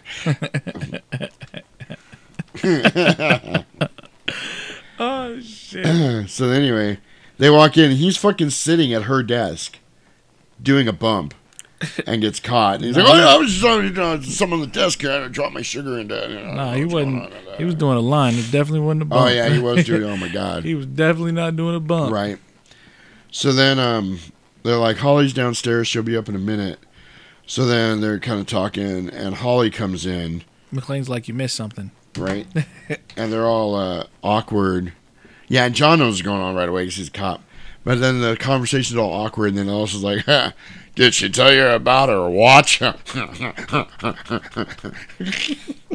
Which is important. It is important. She's like, "Oh, it's nothing really." He goes, "Oh, just a little token of our appreciation." Like he had anything to do with it. Like it was his money. Right. He's like, "It's a Rolex." you know. Could do some more coke. So anyway. So then you can tell like him and Holly are kind of on rocky ground because they're really awkward, and then they cut to the big truck scene with the big truck kind of pulling around, and you're Mhm. like, oh, I wonder if that has a bunch of terrorists in it. And then we cut back to John in the washroom, and now he's only got his wife beater on, and he doesn't have any shoes on, and um, they're kind of going back and forth, and um, he doesn't wear shoes for the rest of the movie. Look, the rest of the movie. Cause, Oh my God. Because he's sitting right there. Remember, he's doing the ball. Yeah, he's doing the, right. the fist technique. So then, um, him and Holly are kind of talking, and they they trying to start getting in an argument, kind of. And then these two horny people burst through the door, like making out. And uh, don't worry, we'll see them again later. And when I mean them, I mean them. Um, then they're like, "Oh, sorry, I'll go get laid somewhere else." Like, come on, ho ho ho. So then um, they start kind of arguing again, and then her assistant comes in, and she's like, uh, "They need you out here. They need you to make a speech." She's like, "Okay," and he's like, "I'll be right out." So then they show the big truck again, and it's very foreboding, and they're playing the music, dun dun dun. This is coming like they're totally telling you something's up with this big truck.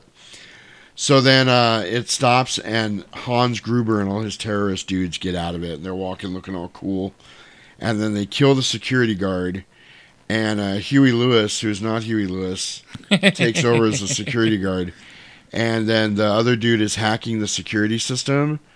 And um, then the long hair, blonde, angry guy that's angry through the whole movie uh, kills the other security guard. And then um, we get the badass terrorist load out of the truck that I was just talking about. Because I guess those two guys got out first. I was wrong. Uh, those it was just those two guys, and then after the security guards are down, we do the badass terrorist load out of the truck, and um, the the hacker starts locking down the building. Like all the little things are shutting. Oh, well, he was talking. So the hacker's like, uh, be, before he shoots the guy, remember he's like, "Oh yeah," and Magic mm. goes for the score, and oh then right, bam. like, oh shit. Yep. I even I'm embarrassed because I wrote on my notes Huey goddamn Lewis. So I seriously still thought it was Huey Lewis. It's so crazy. so then he's filling in for the security guard, and then they're very. You can tell they're very well organized because they got all their shit down. Everybody knows exactly what they're doing the minute they walk into that building. Um, there's a bunch of German guys with them. I think. I don't think they're all German. I know Al Leong is not German, but most of them are German. right. And then so the one German guy who's the brother of the long-haired angry German guy is hacking the phone systems, like rerouting the phones. Mhm. And then his brother comes over and he's taking too long, so he just starts Hitting it with a chainsaw. fucking chainsawing through all the phone wires before he could get them all hooked up. But then he got them hooked up on time. So then um, we shoot back to John, who's now they're showing his bare feet, and he's squishing his toes in the carpet, and that's when he's like, "God damn, it actually worked!" Like his headache was going away and his anxiety and stuff. That motherfucker, that worked. So then uh, John calls Argyle in the uh, garage on the car phone, and- but this is while the guy's trying to hack the phones and the thing gets cut, so the phone goes dead because he was like, I don't know if I'm going to be out yet or not. He's like, all right, well I'm waiting here, and then the phone goes dead, and then Argyle's like, hello, hello. He's like, you got the number? You got the number. Yep, and he hangs up. So then um, the terrorists hit the party. They come bashing into the party, and all hell breaks loose. Um, they're yanking everybody around and gathering everybody up. And one of them busts into this office, and the two horny people we saw earlier were actually fucking on a desk, and you get to see some boobies real Right. quick. But he saw a little something. They yank her off the desk, and she's all trying to cover up. jiggle, and you're they're pushing like, it. He's "Oh, like, nice." ah. He's like, and then the dude was like, "You couldn't have waited forty-five more seconds." I was coming. right? I'm coming. I'm coming. He was telling. Anyway, everyone's taken hostage except for John McClane, Um, he takes cover when he hears the gunshots and stuff. and he takes off, but he's fucking barefoot, is what I wrote, because he's fucking barefoot. And then he's taking off kind of down the stairs. And then Hans addresses the group, and uh, he's saying he just wants Mr. Takati. And he's like naming off like all his accolades and things that he's done.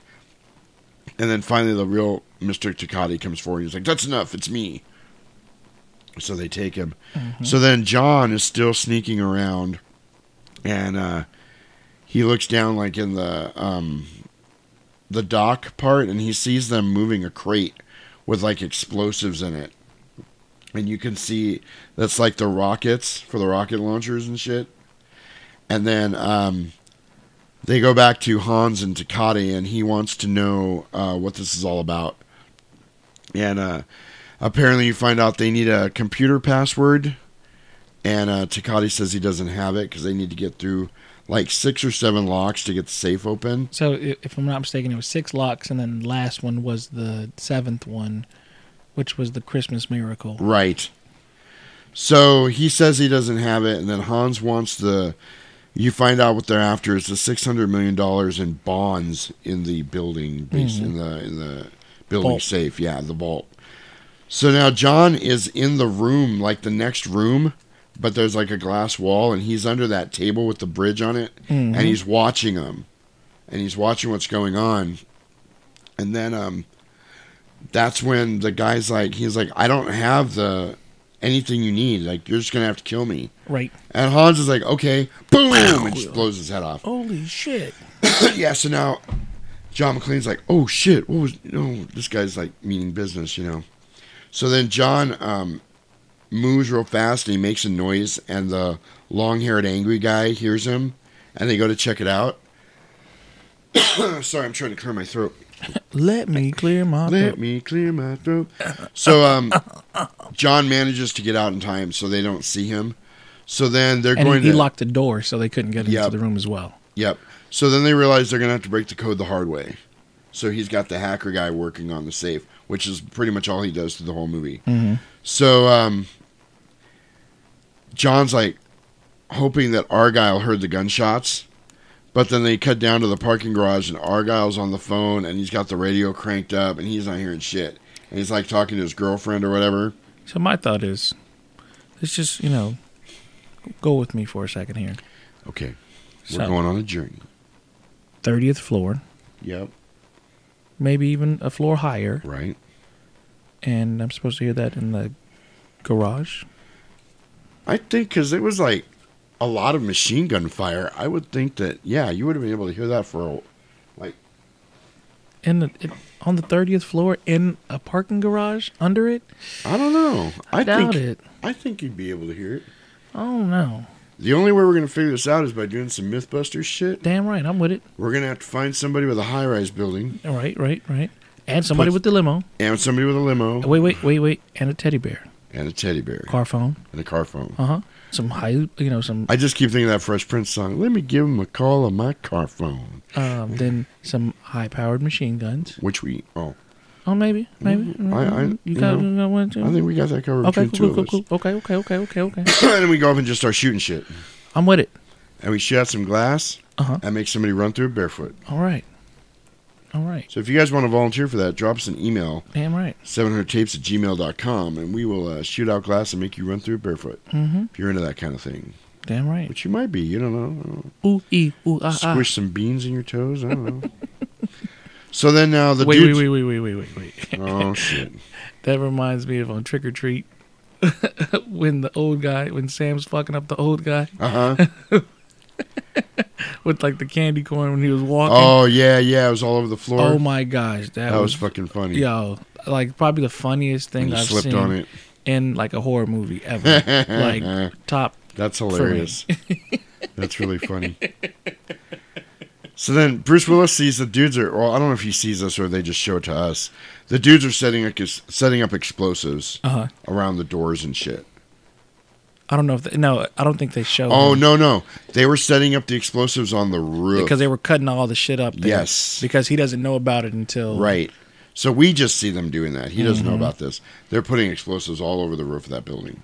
Mm-hmm. So then the hacker says, I never got this guy's name and I didn't look. Uh, says that um, it's 30 minutes to break the code, two hours to get past the first six locks, and then the seventh is out of his hands. They're going to need uh, that, their Christmas miracle. Mhm.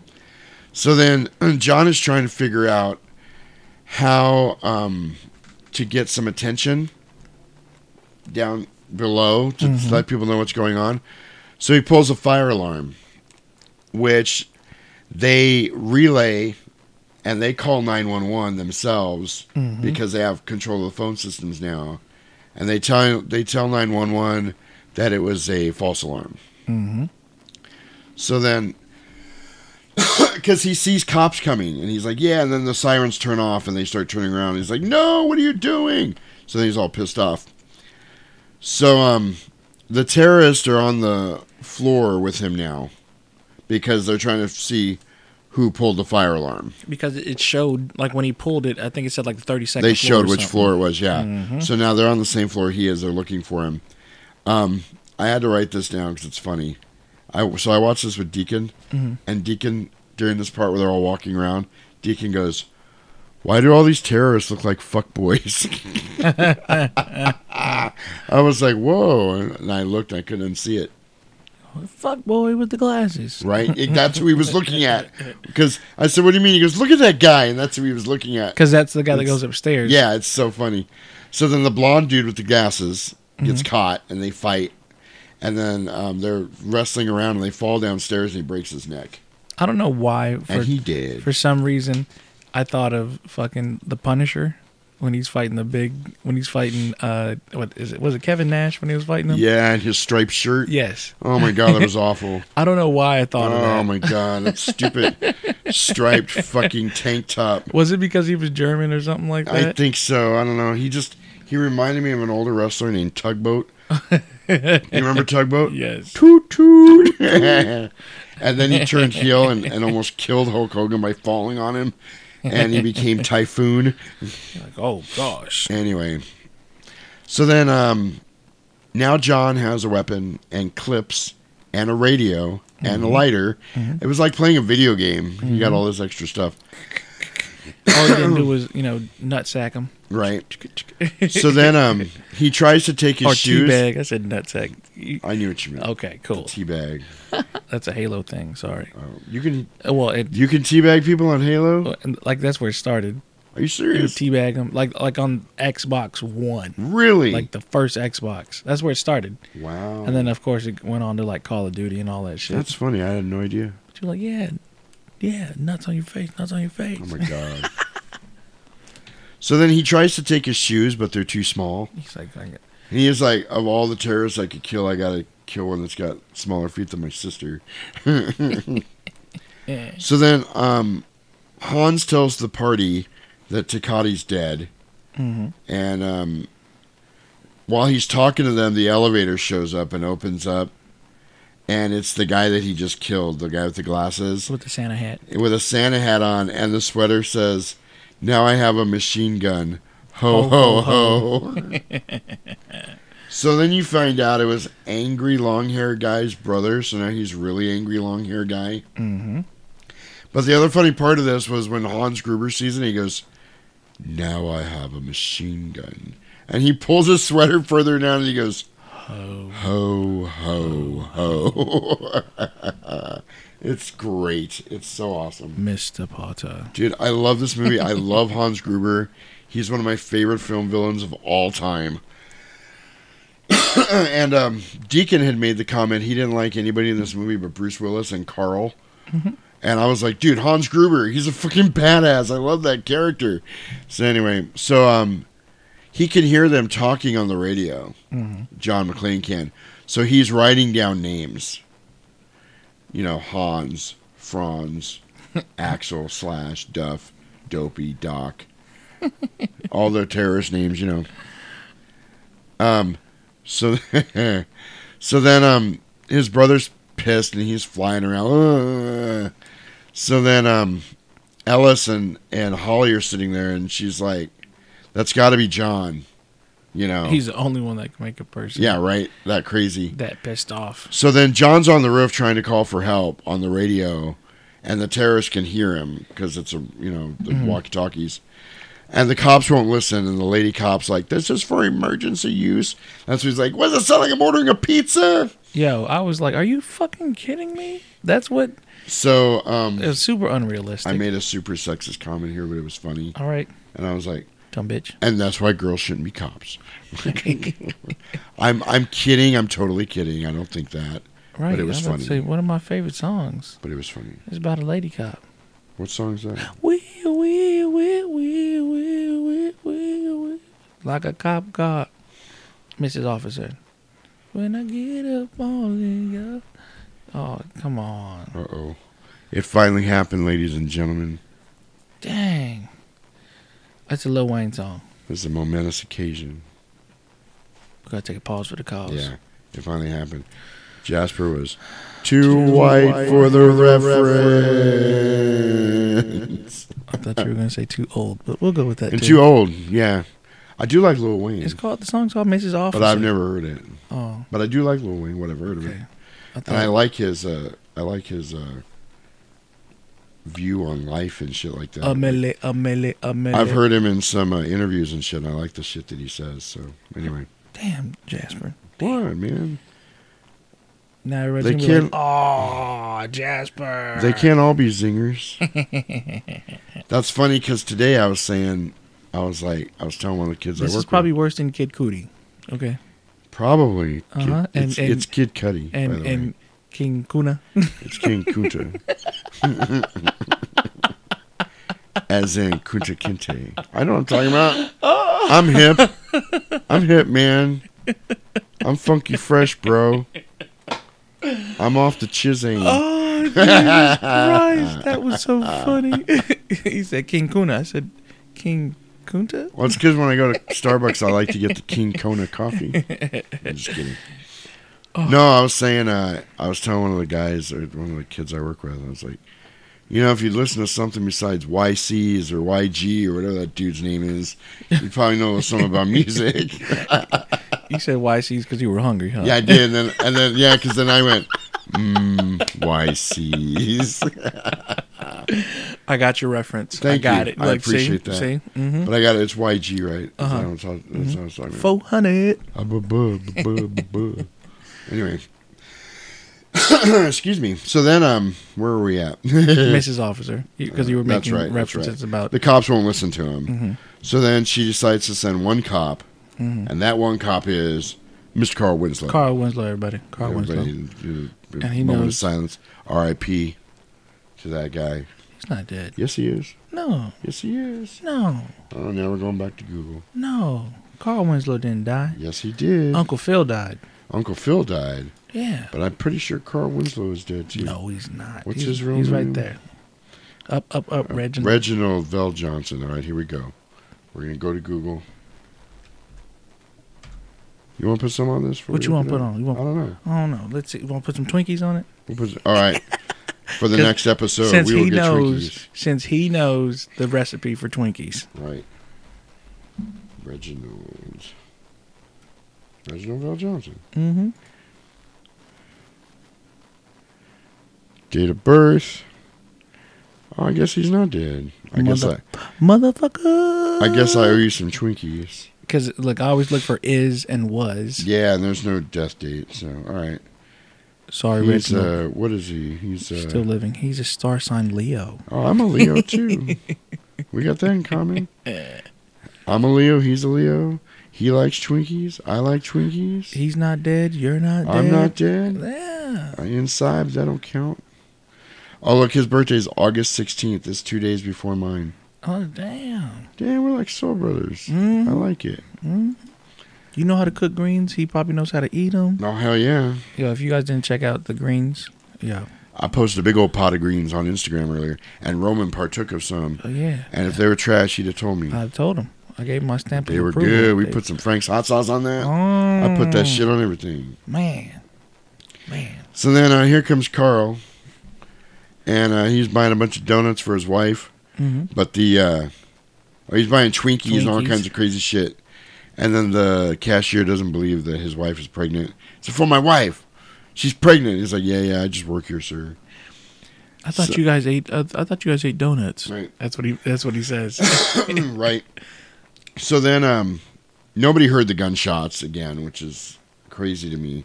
And I thought, why didn't John McClane go up on the roof from the very beginning and start shooting at stuff on the I, ground? look, I thought that would have got some attention. So, so she remember the like you were saying the code two or whatever Yeah. it is approach without lights on. Right. So that's when he Yeah. goes. So, well, John's back in the building now, Mhm. and he climbs up in the air shaft, and that's where he's uh, he's um, using the oh he's climbing down to the air shaft. That's where he gets the gun and and braces Wedges it. it, Mhm. and uses the strap to climb down the little shaft thing that goes all the way down, like on Star Wars Mhm. when Obi Wan Kenobi was trying to turn off the Oh, wait. shield to the Death Star. Wait, but at first he kicks the thing. He kicks the the grate, Oh yeah, and he goes. "Woo." and you hear it.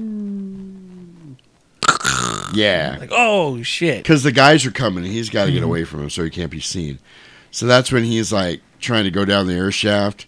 And uh, Stunt double missed it. yeah, he falls and then he misses the first one and catches the second one. You're like, oh my God. And that's when Orchid was like, this is anxiety. so then he climbs into that air shaft. And it's a good thing he found that lighter earlier because he could use it to light his way. Mhm. And that's when he's like, come out to the coast, they said. Have a few laughs. so then, um, angry long haired guy is poking at the shafts because he knows that's where he's at. Mhm. And he's trying to find the one he's in. And then he gets called away, like, right as he was about to poke the one that John was in. And it was like, really, like, oh my God, what's going to happen? So I just thought about it. So because they were on the thirty second floor. Yep. He falls. He missed the first one, which would have been the 31st, Mm-hmm. and now he's in the thirtieth shaft. So that's how he knew. Because I was like, how the fuck did they know which floor to go to? Right. So they run back down to the party, and Yeah. that's the thirtieth floor, of course. Yeah. So then um, John sees Carl pull up, the cop, Mhm. Carl Winslow. And then Carl talks to uh, Not not Huey Lewis at the front desk. And he's like, no, everything's fine. And then he goes to check kind of, he kind of checks things out kind of half-assed. And he's like, ah, fuck this. Everything's fine. So then um, John McClane's trying to break the window to get his attention. And uh, two Well, they- dudes... Yeah, I would and say. two dudes come in and start shooting at him, Mm. and he's returning fire. And again, How the fuck don't you hear it from there? Nobody heard it. That's where I was like, okay, that was stupid. Because I would assume that by then, you know, because he's not in the parking garage, right? You would hear it. So he shoots one of the dudes through the like he's under a table, Mhm. and the guy's like, "You're out of table. What are you gonna do?" And then he shoots him, and he, He said throws. because he said don't hesitate or something like yeah, that. Yeah, next time you kill me, don't hesitate. So then he kills him, and then he throws the body out the window, Mhm. which gets Carl's attention because it lands right on his police car, and he backs up, and um, they start shooting at him. They start shooting at the police car, and he's backing up all crazy, and he crashes. So then we cut to the asshole reporter, right? Richard, whatever his name was, and he's listening to the police scanner, and he's hearing about shots fired in Nakatomi Plaza, officer in distress, da da da, and he's like, "Ooh, I can get a scoop here." You think his name is Richard on purpose? I'm almost positive his name's Richard on purpose because he's a dick. He's a dick. I was like, "Don't be a Richard." so now there's tons of cops, which is exactly what Bruce Willis wanted. Um, John calls Hans on his radio, and that's when they're talking back and forth. And he's like, uh, "You're trying awful hard for a security guard." And he's like, "Eh, wrong answer," and blah blah blah.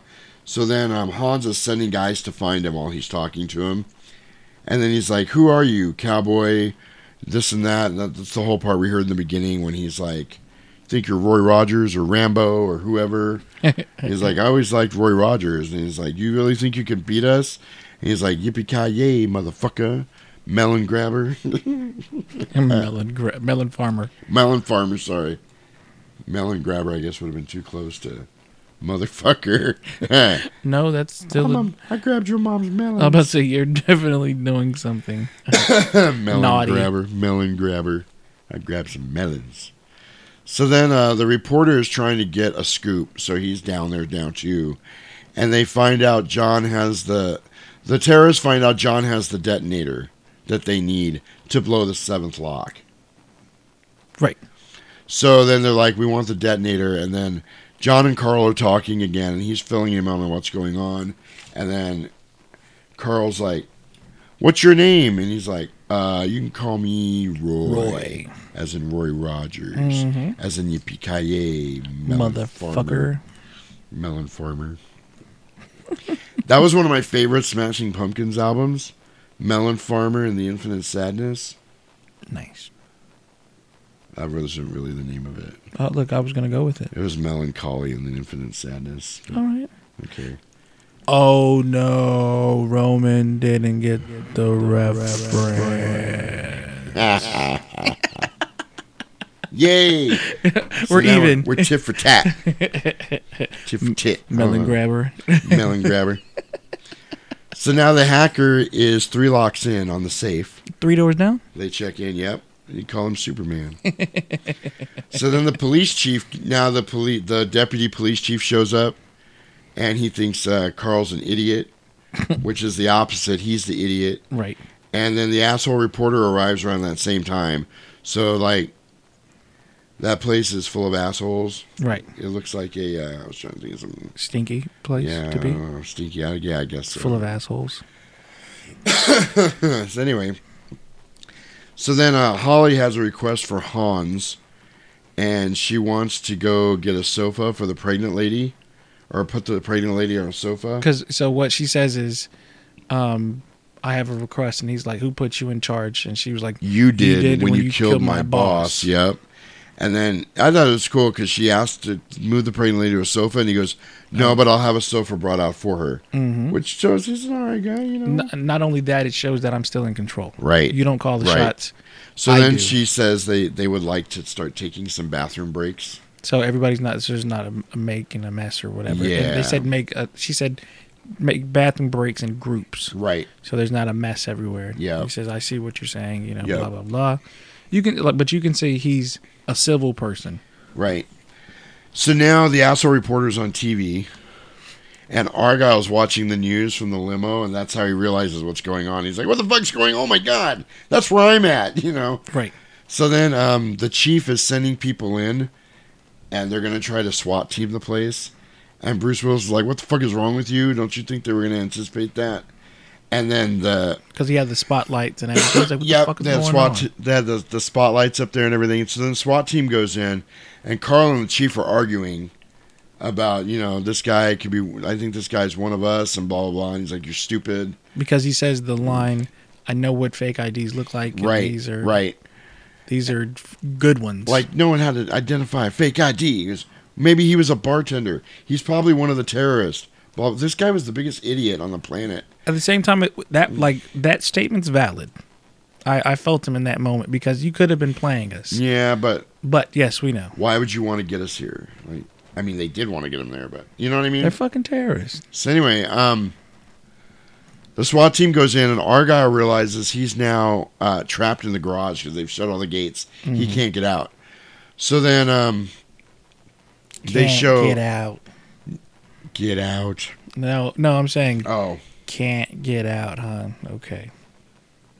At the end of the movie, All right. He Well, gets yeah, out. he does get out. Yeah, you're right. Anyway, so then Al Leong is walking around in the like the kitchen area Mhm. and decides he wants a snack. oh no, it was like a little, it was like a little snack bar or whatever. Yeah, yeah. Like in the lobby. So he had like his gun over his back and he was like reaching in and grabbing like some candy or whatever. It was I a thought that was Crunch funny. bar. Yeah, Nestle Crunch bar. It was. Mhm. It absolutely was. I'm a fat ass because I was like, I would have did the same shit. Right. I promise you, I said it. So then um, they start shooting. And he's like, "Why is he? Why are they shooting us? They can't possibly hit us." And then he's like, "They're, shooting out at the the lights. And all of a sudden, the lights get shot out. And then the cops do start getting shot.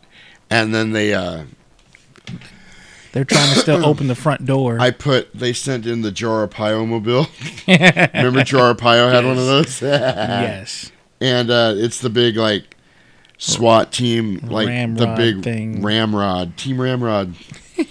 say Team Ramrod. Team Ramrod. You didn't say it. I forgot. the big SWAT mobile thing, like they used, like in downtown, like in in South Central and shit when they were fighting the gangs. Right.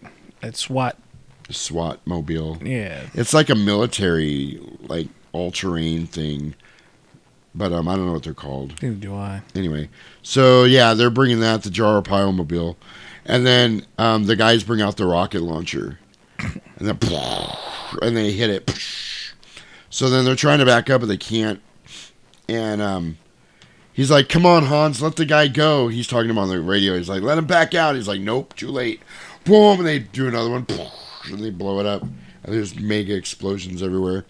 So then, um, So I got a question about this walkie-talkie. Mhm. I'm assuming it's one of those he doesn't have to, you know, hold the button for and talk, and then yeah, because they cut each other off all the time. not only that, but there was a uh, like when he's out when his foot's cut, Uh, he's not holding on to it. He's just talking right, to him. yeah. So I didn't know if that was like a. I don't know how that works. Yeah. To be honest with you.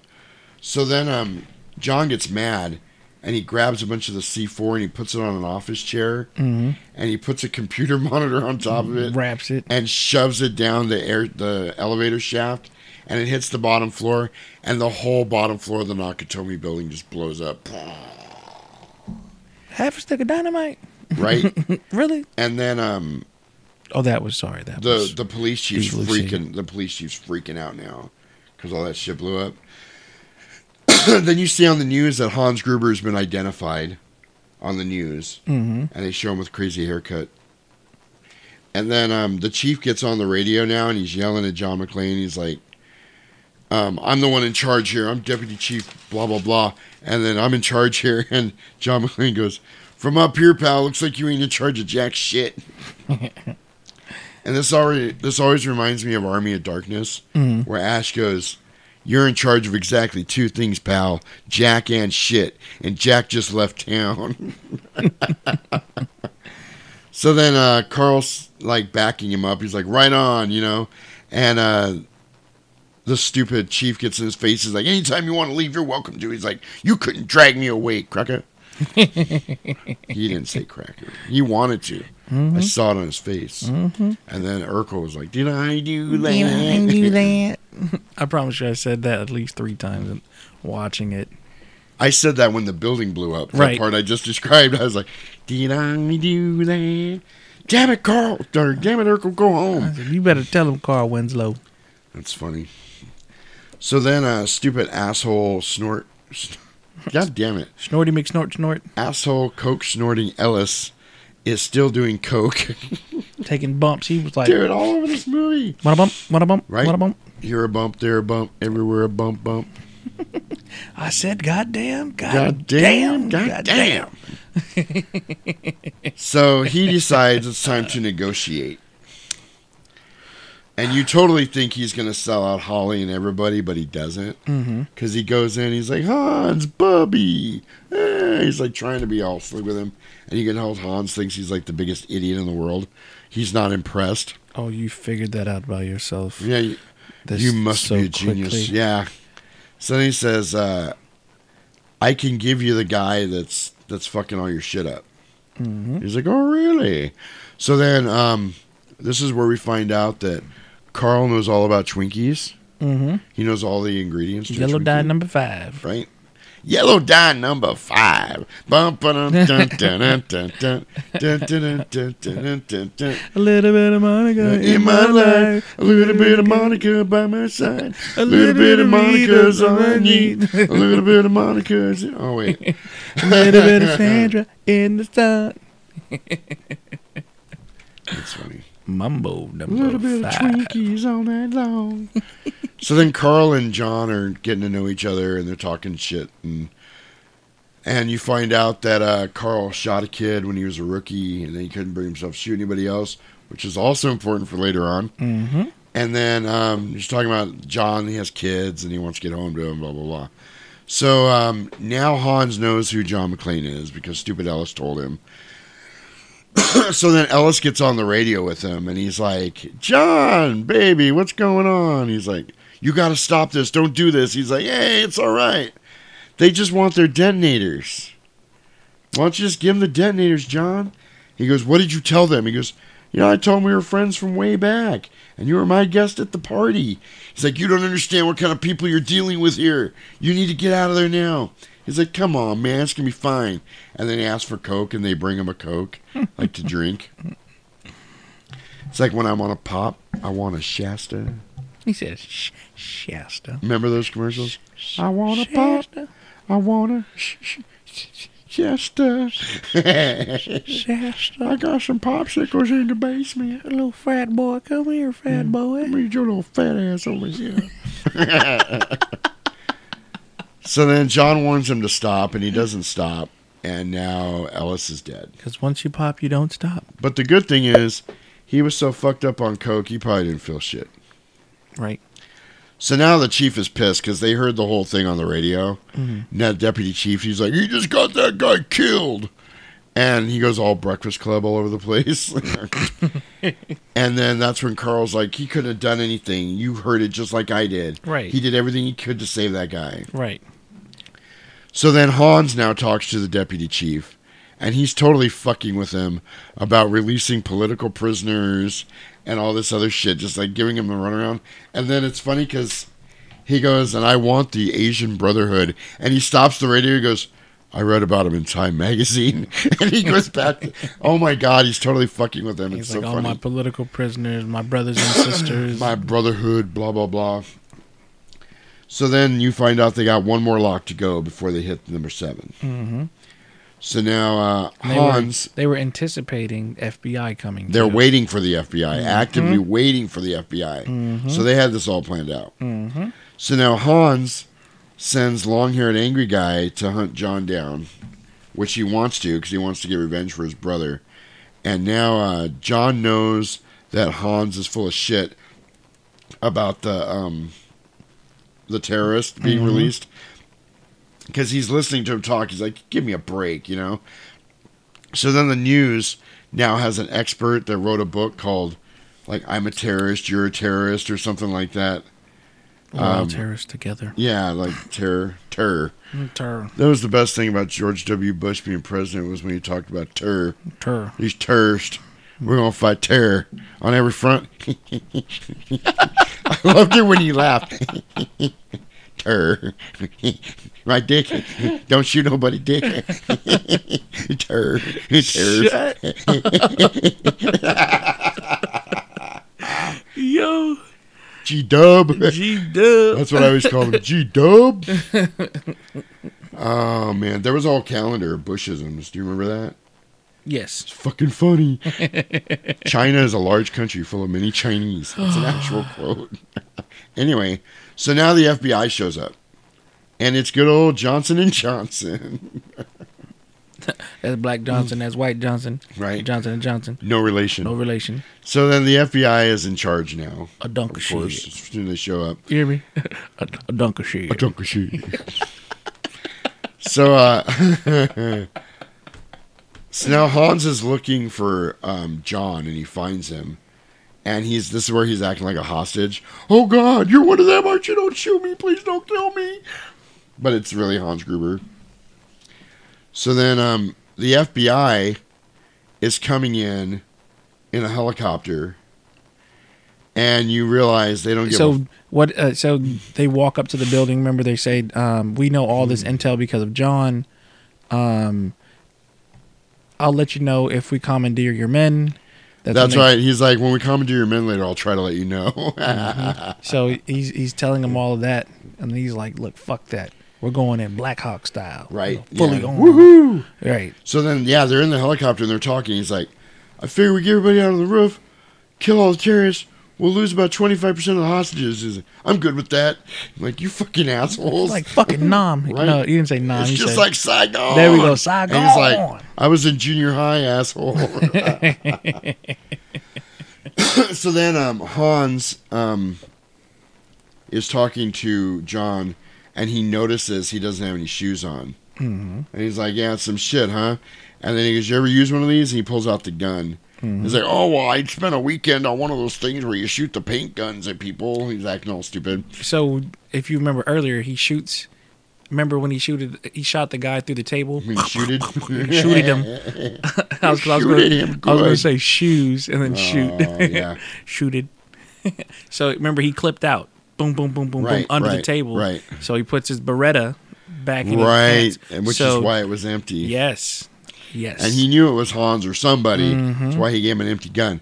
So yeah, he goes, "Well, it's time for the real deal now," and he hands him the gun. And you don't realize that when you're watching the movie. You're like, "Oh fuck." No, no, no. Wait. So he says what? He says. So remember, he's standing by the names on the the wall, and he asks him, "What is?" Oh, He what's says, your "What's name? your name?" Clay. And he says, "Clay." Because it was right there, and it was Mhm. right above Crawford. Did you notice Yes, that? That's I cool. noticed it. Yeah. So anyway, Mm. So then he gives him the gun, which Hans promptly pulls on him, and then it, you figure you realize it has no bullets in it, and he's like, "What do you think? I'm an idiot? I'm going to give you a loaded gun. I knew you weren't a hostage." So then all the other thugs show up and they start shooting at him, and now there's a shootout. I'm just. This is this is a plot hole for me. Why is that? I'd have lit his ass up right then and there. Oh, Hans Gruber. Look, Before as I'm running, yeah, right, right. And no, look, as I'm running, Right. He'd have been dead. But then they wouldn't have had the cool in Of part course, on that other of shit. course. So they're having an out and out shootout, Mhm. and Hans tells angry long haired guy, "Shoot the glass." Shoot out the glass. So they shoot out all the glass for like five minutes, and there's glass everywhere. So then Broken glass everywhere. Right. It was like Stone Cold Steve Austin was running through there. Dun, dun, dun, dun. I, should have queued that up. I was going actually with, um, you know, uh, Kurtis Blow. Broken glass everywhere. That's all I got. That's all I got. I like the Stone Cold. All right. Because when you hear the glass, it's your ass. It's your ass. So then um, Hans has the detonators. He finds the bag with the detonators. He's like, oh, we're back in business. So now the uh, asshole reporter got all of the info on John McClane from this other girl that he sent out to get info. So now he knows where he lives, about Holly, about the kids, about everything. So then um, long hair angry guy is really angry now. And um, that's when Holly's like, he's still alive. Only John could drive somebody that crazy. Oh, so we said that earlier. Yeah, but it was this part. So then uh, Carl's talking to John again on the radio while he's pulling glass out of his goddamn feet. Dude, this is the hardest part of the movie for me and probably everybody else. Oh yeah, because when he's pulling them big ooh. old slivers of glass, oh my god! and then he has to wrap his feet with his shirt. It's like ugh. Oh my god, I can't. I've had like little pieces of glass on my feet. I can't imagine like pulling out full ass chunks like that. And this is actually where Carl tells him about shooting the kid, and tells him he also tells him the FBI is there, and um, Hans apparently has been planning for the FBI to show up the whole time. So then he tells the guy, yeah, the first thing they're going to do is shut the power down on us, which is what we want because it shuts down the power to the vault so we can blow it up. So then sure enough, that's what happens. Johnson and Johnson forced the guy to cut the power grid for that whole part of the city. And um, Hans and the hacker um, get the vault open after the power gets shut down. They blow the vault and it opens up, and I put Hans and the hacker dude come on themselves because that's pretty much what happened. Because they're playing.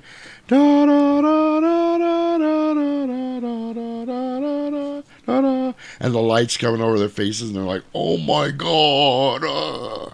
You know. Anyway, so so I'm I'm I'm actually gonna retract saying Kurtis Blow okay. is actually uh, Grandmaster Flash. oh, cool. Because I had no idea what you were talking about. and I felt bad. It's called The Message. The That I know. That I know. That makes more sense now. So- I have that. I actually have that album on Oh, vinyl. shit. Right behind you. Nice. Because I was thinking Kurtis Blow. I don't know. I was thinking, but because I was thinking that you know just the rap style. There was a little awkward moment between us, and that doesn't happen very often. Right, right. You know. Not much unlike the uh, awkward moment when Hans and the hacker guy came on themselves in front of each other. It was like, oh, look, for a second, like when the thing, when the, the vault opens up, it's like, okay, it's just a room. Hopefully, there's shit in these little boxes. Right. Because you guys have done all this shit Yep. just for them to be empty. Oh, they moved it. My bad. Right. Tomorrow. Oh, they're supposed to fill right, it tomorrow. Tomorrow. so then, um, now they start loading the bonds, the bonds that are worth the money. They start Mhm. loading them up, and Hans talks to the FBI, and they're like, "We're gonna send helicopters, just like you said, and we're working on getting you guys out of there." But meanwhile, they're just really gonna try to shoot everybody. hmm Dicks. So then Hans has the roof lined with explosives. He's going to blow the whole thing anyway, so they can make their escape from the bottom of the building. Double cross. Right. So then John gives Carl the message for his wife because he's at this point thinking he's not going to make it out. Mm-hmm. And he was like, I've said I love you a thousand times, but she's never heard me say I'm sorry. And I want you to tell her I'm sorry. And the, the crazy thing is, for a second, I thought it was painful because of his feet. No, it was, Right, yeah, it it was was painful because pain. of his pride. So it was funny because that whole part, he's trying to choke it out. And he's like, Tell my wife, um, tell my wife, my kid was in here. And I was like, To make me a sandwich. to get her ass back in the Oh kitchen. man, I again, I kid, kid. I love women's rights and all that, equality. Burn bras. So Yay, yay. Titties. Titty, titties. Honey, dun dun dun dun dun dun. Ah, titty, titty, dun dun dun dun dun. You are my candy girl. Ghost titties. Those funky titties. Those funky I can't wait to do 13 Ghosts so I can play that song again. Oh man. Yeah. anyway, so then um, after that, Carl's like, you can tell your wife that yourself when you get out of this. So then now the asshole reporter is at Holly's house.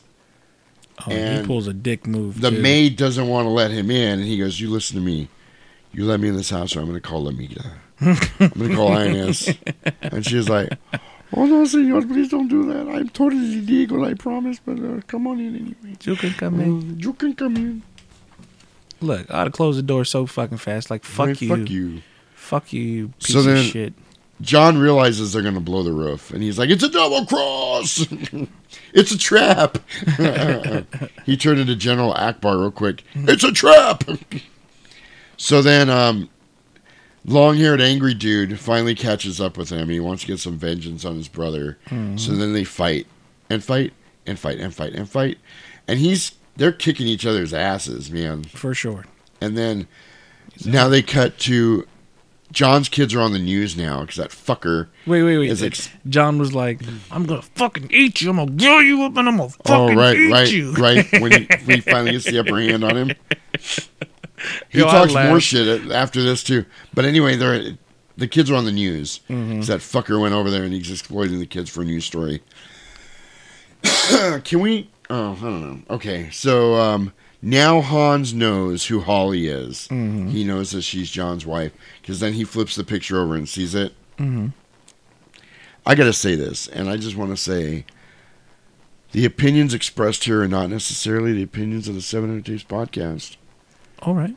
But I blame Uh huh. the whole climate we're living in right now with COVID and the political situation we're in, the whole thing going on. I don't blame Democrats. I don't blame Republicans. I play the go- I blame the goddamn unscrupulous news media. All right. Fuck you. I thought you were gonna say Hans Gruber, but all right, for No, shizzle. I have as little respect for news media of any type. Oh, yeah, 'cause I don't care if it's Fox, CNN, MSN. I don't care what it says in front of it. I don't trust any of it. Mm-mm. It's all misinformation. It's all framed to what they want you to think. Yep. And fuck you for thinking I can't think for myself, that I can't take the facts you give me and form my own opinion. Fuck you for thinking I'm a plebe and that you're better than me. We are coming for you because we are the American people and we ain't going to stand for this shit much longer. Damn right. Fuck you. So when it comes down to you know like the the news itself, looking at it, you're like, well, what's your propaganda? You know, and then how are you how are you angling this propaganda, dude? to serve your narrative. Mhm. Like, dude, Mhm. I don't, and like I said, I don't care which side it is. Mm-mm.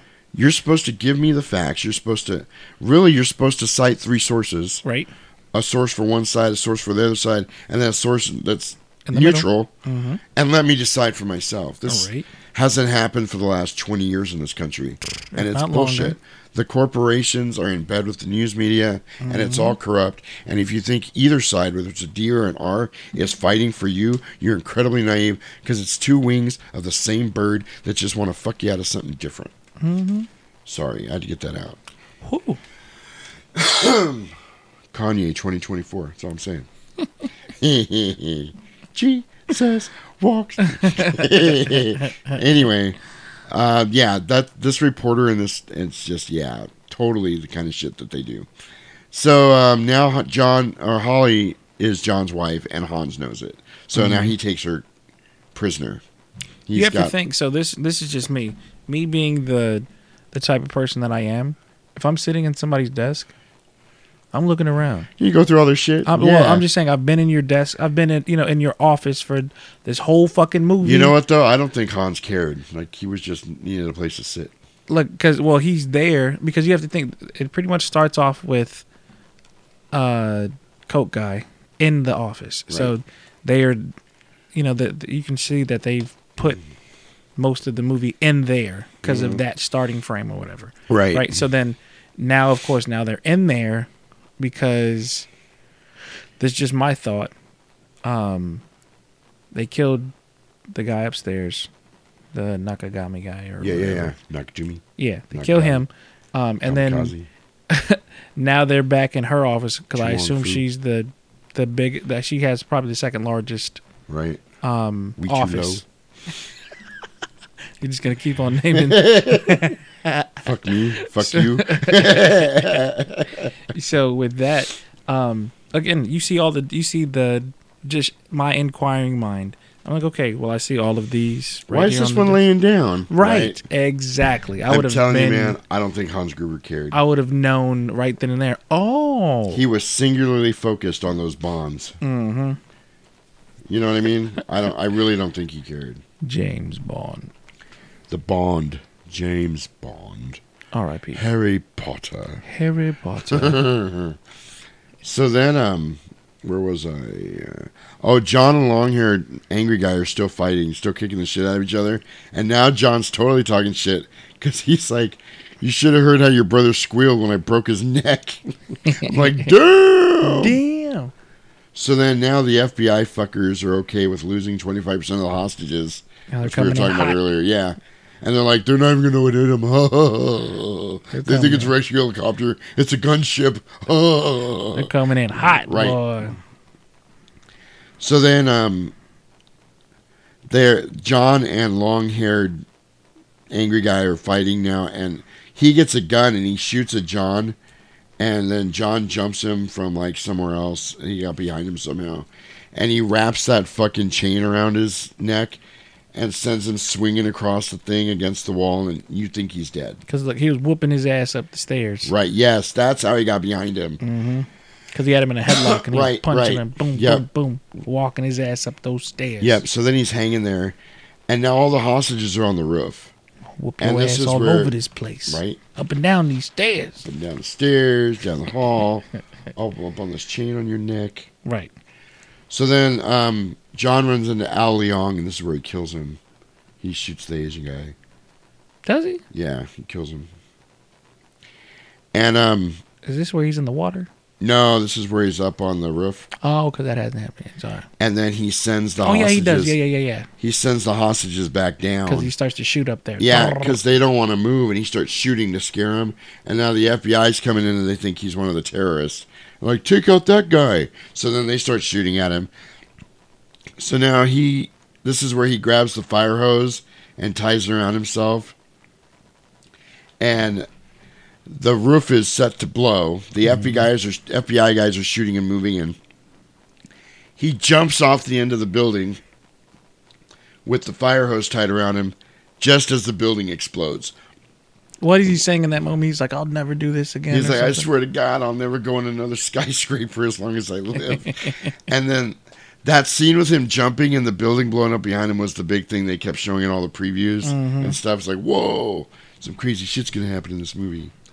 So then he jumps with the fire hose and he ends up trying to break the window, but it won't break. And then the thing that the fire hose is on is starting to fall. so he shoot it. he he propels himself back, pulls out his gun and shoots out the window, and then swings back through it, which was pretty badass. Yeah. So the first time his foot hits the glass, you see all that blood. I was like, Ugh. right. So my thought is, and you know, mm. before he shoots the glass, I'm like, fuck. Imagine surviving that, right? Right. And then being stuck there. Oh my god. Like, I would have shit my pants. Right. like, I'm not even a person that's like really scared of heights. I am but terrified of but heights. understanding this, you know, understanding where I'm at. Oh man. I'll climb a ladder to the top of the roof and sit there and not be able to go over and have to go back down the ladder. Oh shit, That's how afraid of heights I am. Damn. So the roof is blown up and it took the helicopter with it. So I said the roof is toast, the helicopter's toast. and then the this is the only time that Chief dude is funny in this whole thing. He sees the helicopter blows up and he goes, I think we're gonna need some more FBI guys. Stupid. Well, there was another part too. I'll I'll, I'll call it out when it comes. Okay. So then uh, Argyle's in the garage and sees them unloading an ambulance. Mhm. And he's like, oh. Sneaky best figures it out. He's like, that's how they're going to smuggle out the money. So Argyle rams the ambulance with the limo. Black dude in it. And then the black dude's still in the hacker guy. Mhm. And then he punches him and knocks him out. Yes. And then now John and Hans are facing off, and he's got Holly hostage. Hmm. But Hans is trying to get away with the money. And there was a part earlier on where she realized what he was doing, Mhm. and she was like, "You're just a thief. After all of this, Said a petty thief. You're just a petty thief." He's like, "I am a professional thief." He gets in her face. Yeah, he was pretty. You could tell that kind of got him Mhm. being called a petty thief. Mm-hmm. So now she um, said you're nothing but a petty thief or a common thief or something like Right. that. And he's like, oh. That's the only time you really see him lose his cool in the Mhm. whole movie. Mhm. So then um, he's got her as hostage. He's got a gun to her head, and John throws down his gun. And but then you see like he starts laughing, Mhm. and they pan around, and he's got a gun Taped. taped to his back with like shipping tape. because so so with the he had the machine gun and he remembered he looks into the clip and he doesn't have any more bullets. Right. So with him walking up, he already knew what he was doing because again he had the gun Yep. taped on his back. So he's like shit. So Right. because when when she when he throws the gun, his wife is like. Like what the fuck? Right. You see her reaction, Yeah, she's like, "Oh, we fucked." and then I was kind of pissed about this whole little like laughing. Yeah, and then everybody starts laughing. But it's much like the, the shit that was happening in the Last Boy Scout, Mhm. where he'd tell a joke and get everybody laughing to distract them. So then, yeah, they all start laughing. Ah, ah, ah. He only So had two then- bullets, too. yep, he pulls the fucking gun out of his back, shoots Huey Lewis, who's not Huey Lewis, in the head. Mhm. Dead shot, Dead man. shot. Boom, that was impressive. Um, Halls, and then Hans starts falling out the window, and he grabs onto Holly, and he's taking her with him. Mm-hmm. And then they're hanging there, and she's he's got her. She's still in the building, but he's hanging onto her, and he's got her by the watch, by her Rolex. Rolex. Fucking Rolex.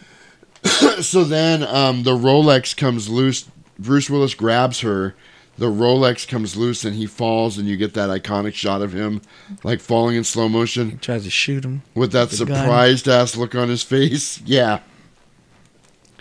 So now the building is a fucking mess from the outside. Wait, wait, wait, wait, wait. They show Hans falling. There we go. And the chief goes, I hope that's not a hostage. There we was go. that the other Yes. part?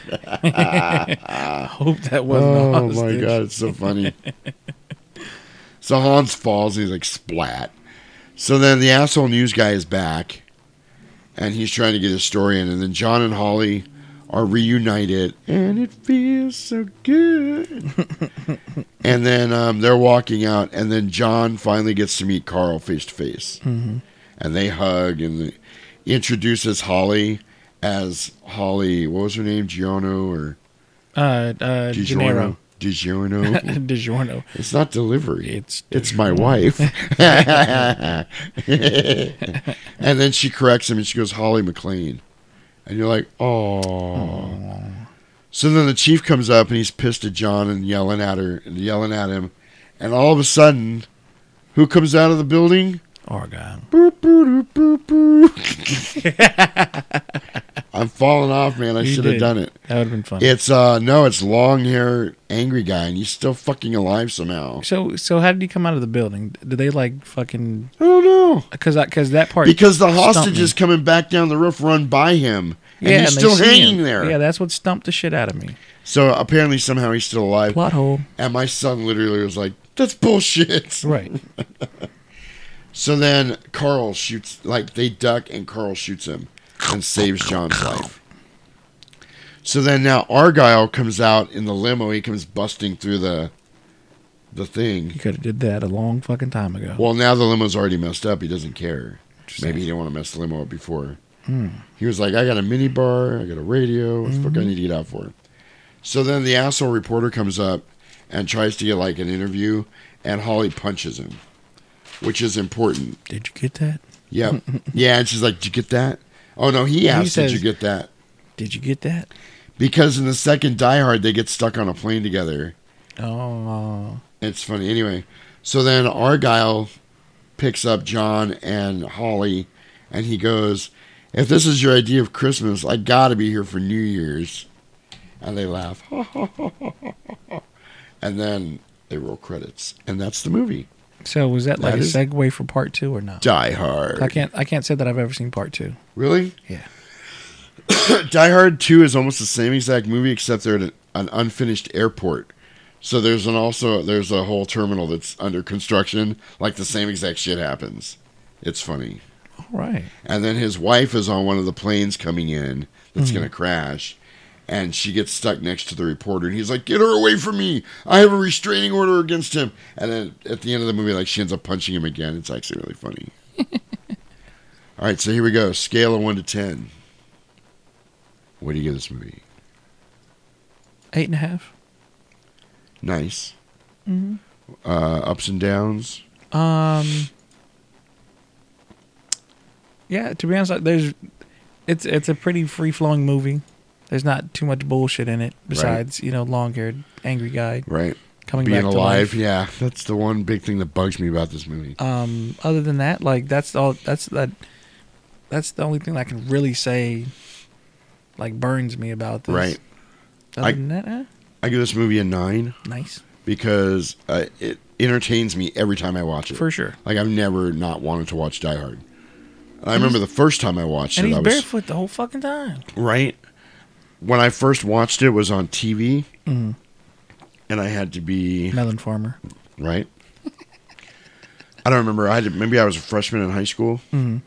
It makes sense because you took things about a year or so to get to TV. Gotcha. And this came out in '88, and I was a freshman in '89, so it had to be somewhere around there. Mhm. But I remember the first time I watched it, being like, "Dude, this movie's just as good as Predator." I totally thought that because it is. I think Yeah, yeah, for it's sure. just as good as Predator. Like same kind of action shit. Like Mhm. totally, I totally loved it. And yeah, it's never not entertained me. Like I love this movie. It's quotable. You remember little pieces like you Damn right. love, like Damn little right. scenes that you love. They had one of the best movie villains of all time, and I love Hans Gruber. And uh, yeah, it's just a great movie all around. Non-stop action. It's everything you look for in an action movie. It doesn't get too ridiculous, but it's kind of ridiculous, but not so outlandish that it's stupid. And I think the cool thing about it is like, I love that it's a it has like a Christmas vibe. I yes. love I Through love the whole that. thing. Yes, which is why it's a Christmas movie, and Lethal Weapon isn't. right. Suck it. Like seriously, like but like I I like that aspect of the movie. Right. Even though it's a very behind the scenes kind of thing. Right. But I think it fit enough because it gives it enough lightheartedness. Yep. To where it's not like overly like holy shit. You know, Right. so I and and for this to be like the first movie of, you know, the five, Right. I think it sets the tone for everything to kind of get Absolutely. bigger, bigger, bigger, bigger, crazy out of the fucking world. Right. but um, BBG meter, You see a little boobies. I give that a two. Yeah, for sure. Only because I was so shocked when I finally rented this on VHS. Mhm. It's like there's boobs in this movie. Oh, shit. oh wait, wait, wait, wait. There's some nudies upstairs oh, too. there's a random shot for no reason when Twice. he's first upstairs. He looks across the skyrise to the other high-rise building. Oh, that. And there's just a, a random naked chick walking around in the living room naked for no reason. So there's that, and then there's And the the poster Uh-huh. that he notices every time he runs by it. because the second time he, he goes by, he's like, "Hey, lady."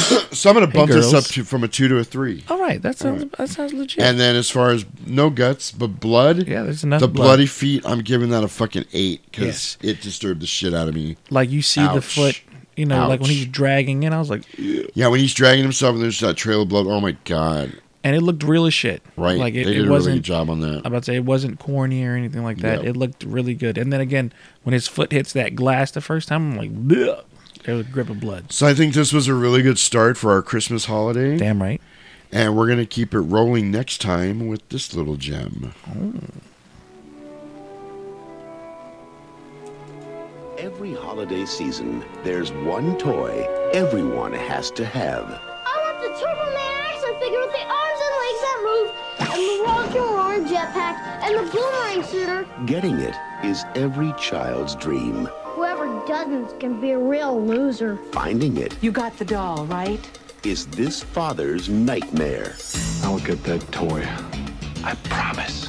Whoa! Nothing like waiting until the last minute, Howard, sir. Especially on Christmas Eve. They're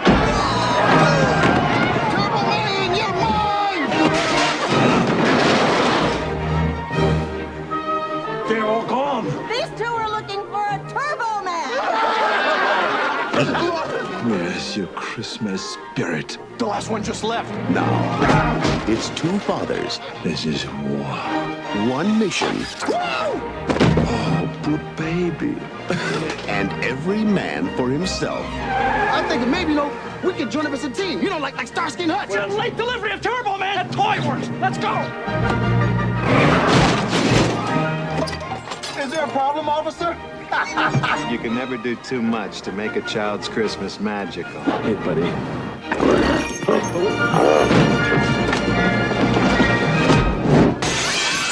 From the director of Mrs. Doubtfire. You want a Turbo Man for Christmas? Forget it. I'm not gonna sit in your lap. Tony, show him. That was taken this morning. And from the director of The Flintstones. Don't open that up. No, no, no. Of course, there's uh, some assembly required. You know what you guys are? Nothing but a bunch of sleazy con men in red suits. Arnold Schwarzenegger. Sinbad. I work for the post office and I'm unstable. Tell him. This man is totally insane. Thank you. Christmas comes but once a year.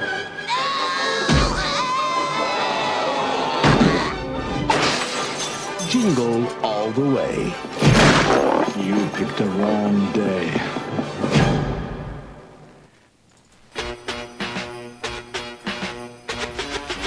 Aw, Jasper.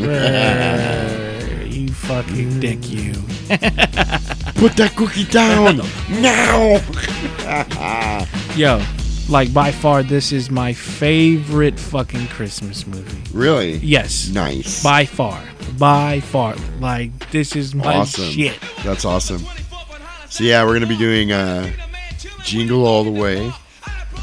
Arnold Schwarzenegger and Sinbad, and let's not forget Phil Hartman. Oh. he was fucking amazing. He's my favorite character in this movie. He's such a fucking douchebag. The funny thing is, he, re- he reminded me of like Ned Flanders the totally, whole time. but he's he's not an a dick. evil Ned Right Flint, there, you go. he's being a dick on purpose. Like, oh man, these cookies are so good. Oh, they're great. Those are my cookies. I love it. This will be our second Arnold movie. 2nd Mm-hmm. So I was thinking, first off, I forgot to mention this. We did Planes, Trains, and Automobiles. Mm-hmm. It was episode number 26. And this year, Thanksgiving fell on the the 26th. 26th. So that was cool. Oh, that's badass. We did a Bruce Willis movie in October. Uh huh. Or in uh, November.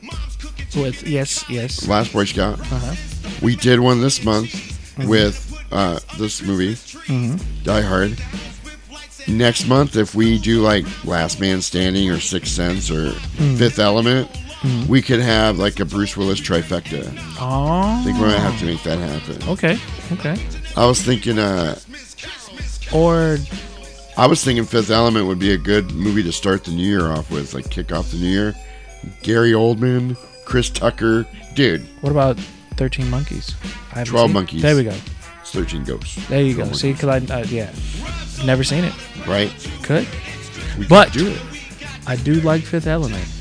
and I think that's kind of a fun movie to kick the new year off with. I don't know. You guys uh, help us out. Send us a, a line 700 tapes at gmail.com and let us know. Do you want to hear? Do you want to hear uh, a review of Fifth Element Mhm. or 12 Monkeys? Mhm. Let us know. That'll be our New Year's movie. So there you go. Hell yes. That's some real Christmas for your ass. For your ass. But anyway, um, that being said, check this out. Yeah, that's how we do it because I do what I want. We're gonna start this shit over. Yeah. Because it's time for us to go. We got some uh, eggnog to drink and some Twinkies to buy. I gotta buy Roman some Twinkies now. Damn right. I'll have those on next episode. Damn right. We gotta figure out our gift exchange. Mm-hmm. Little Secret Santa. Secret white Santa. elephant. Mhm. Whatever you want to call it. Why gotta be white? Black elephant? Yeah. Black elephants matter. that being said, I am Jasperino. This is 700 Tapes Podcast. We're bidding you farewell on behalf of my co host with the most, the man, the myth, the legacy, Mr. Roman Alvarado. We will catch you motherfuckers on the Jingle Bell flip side.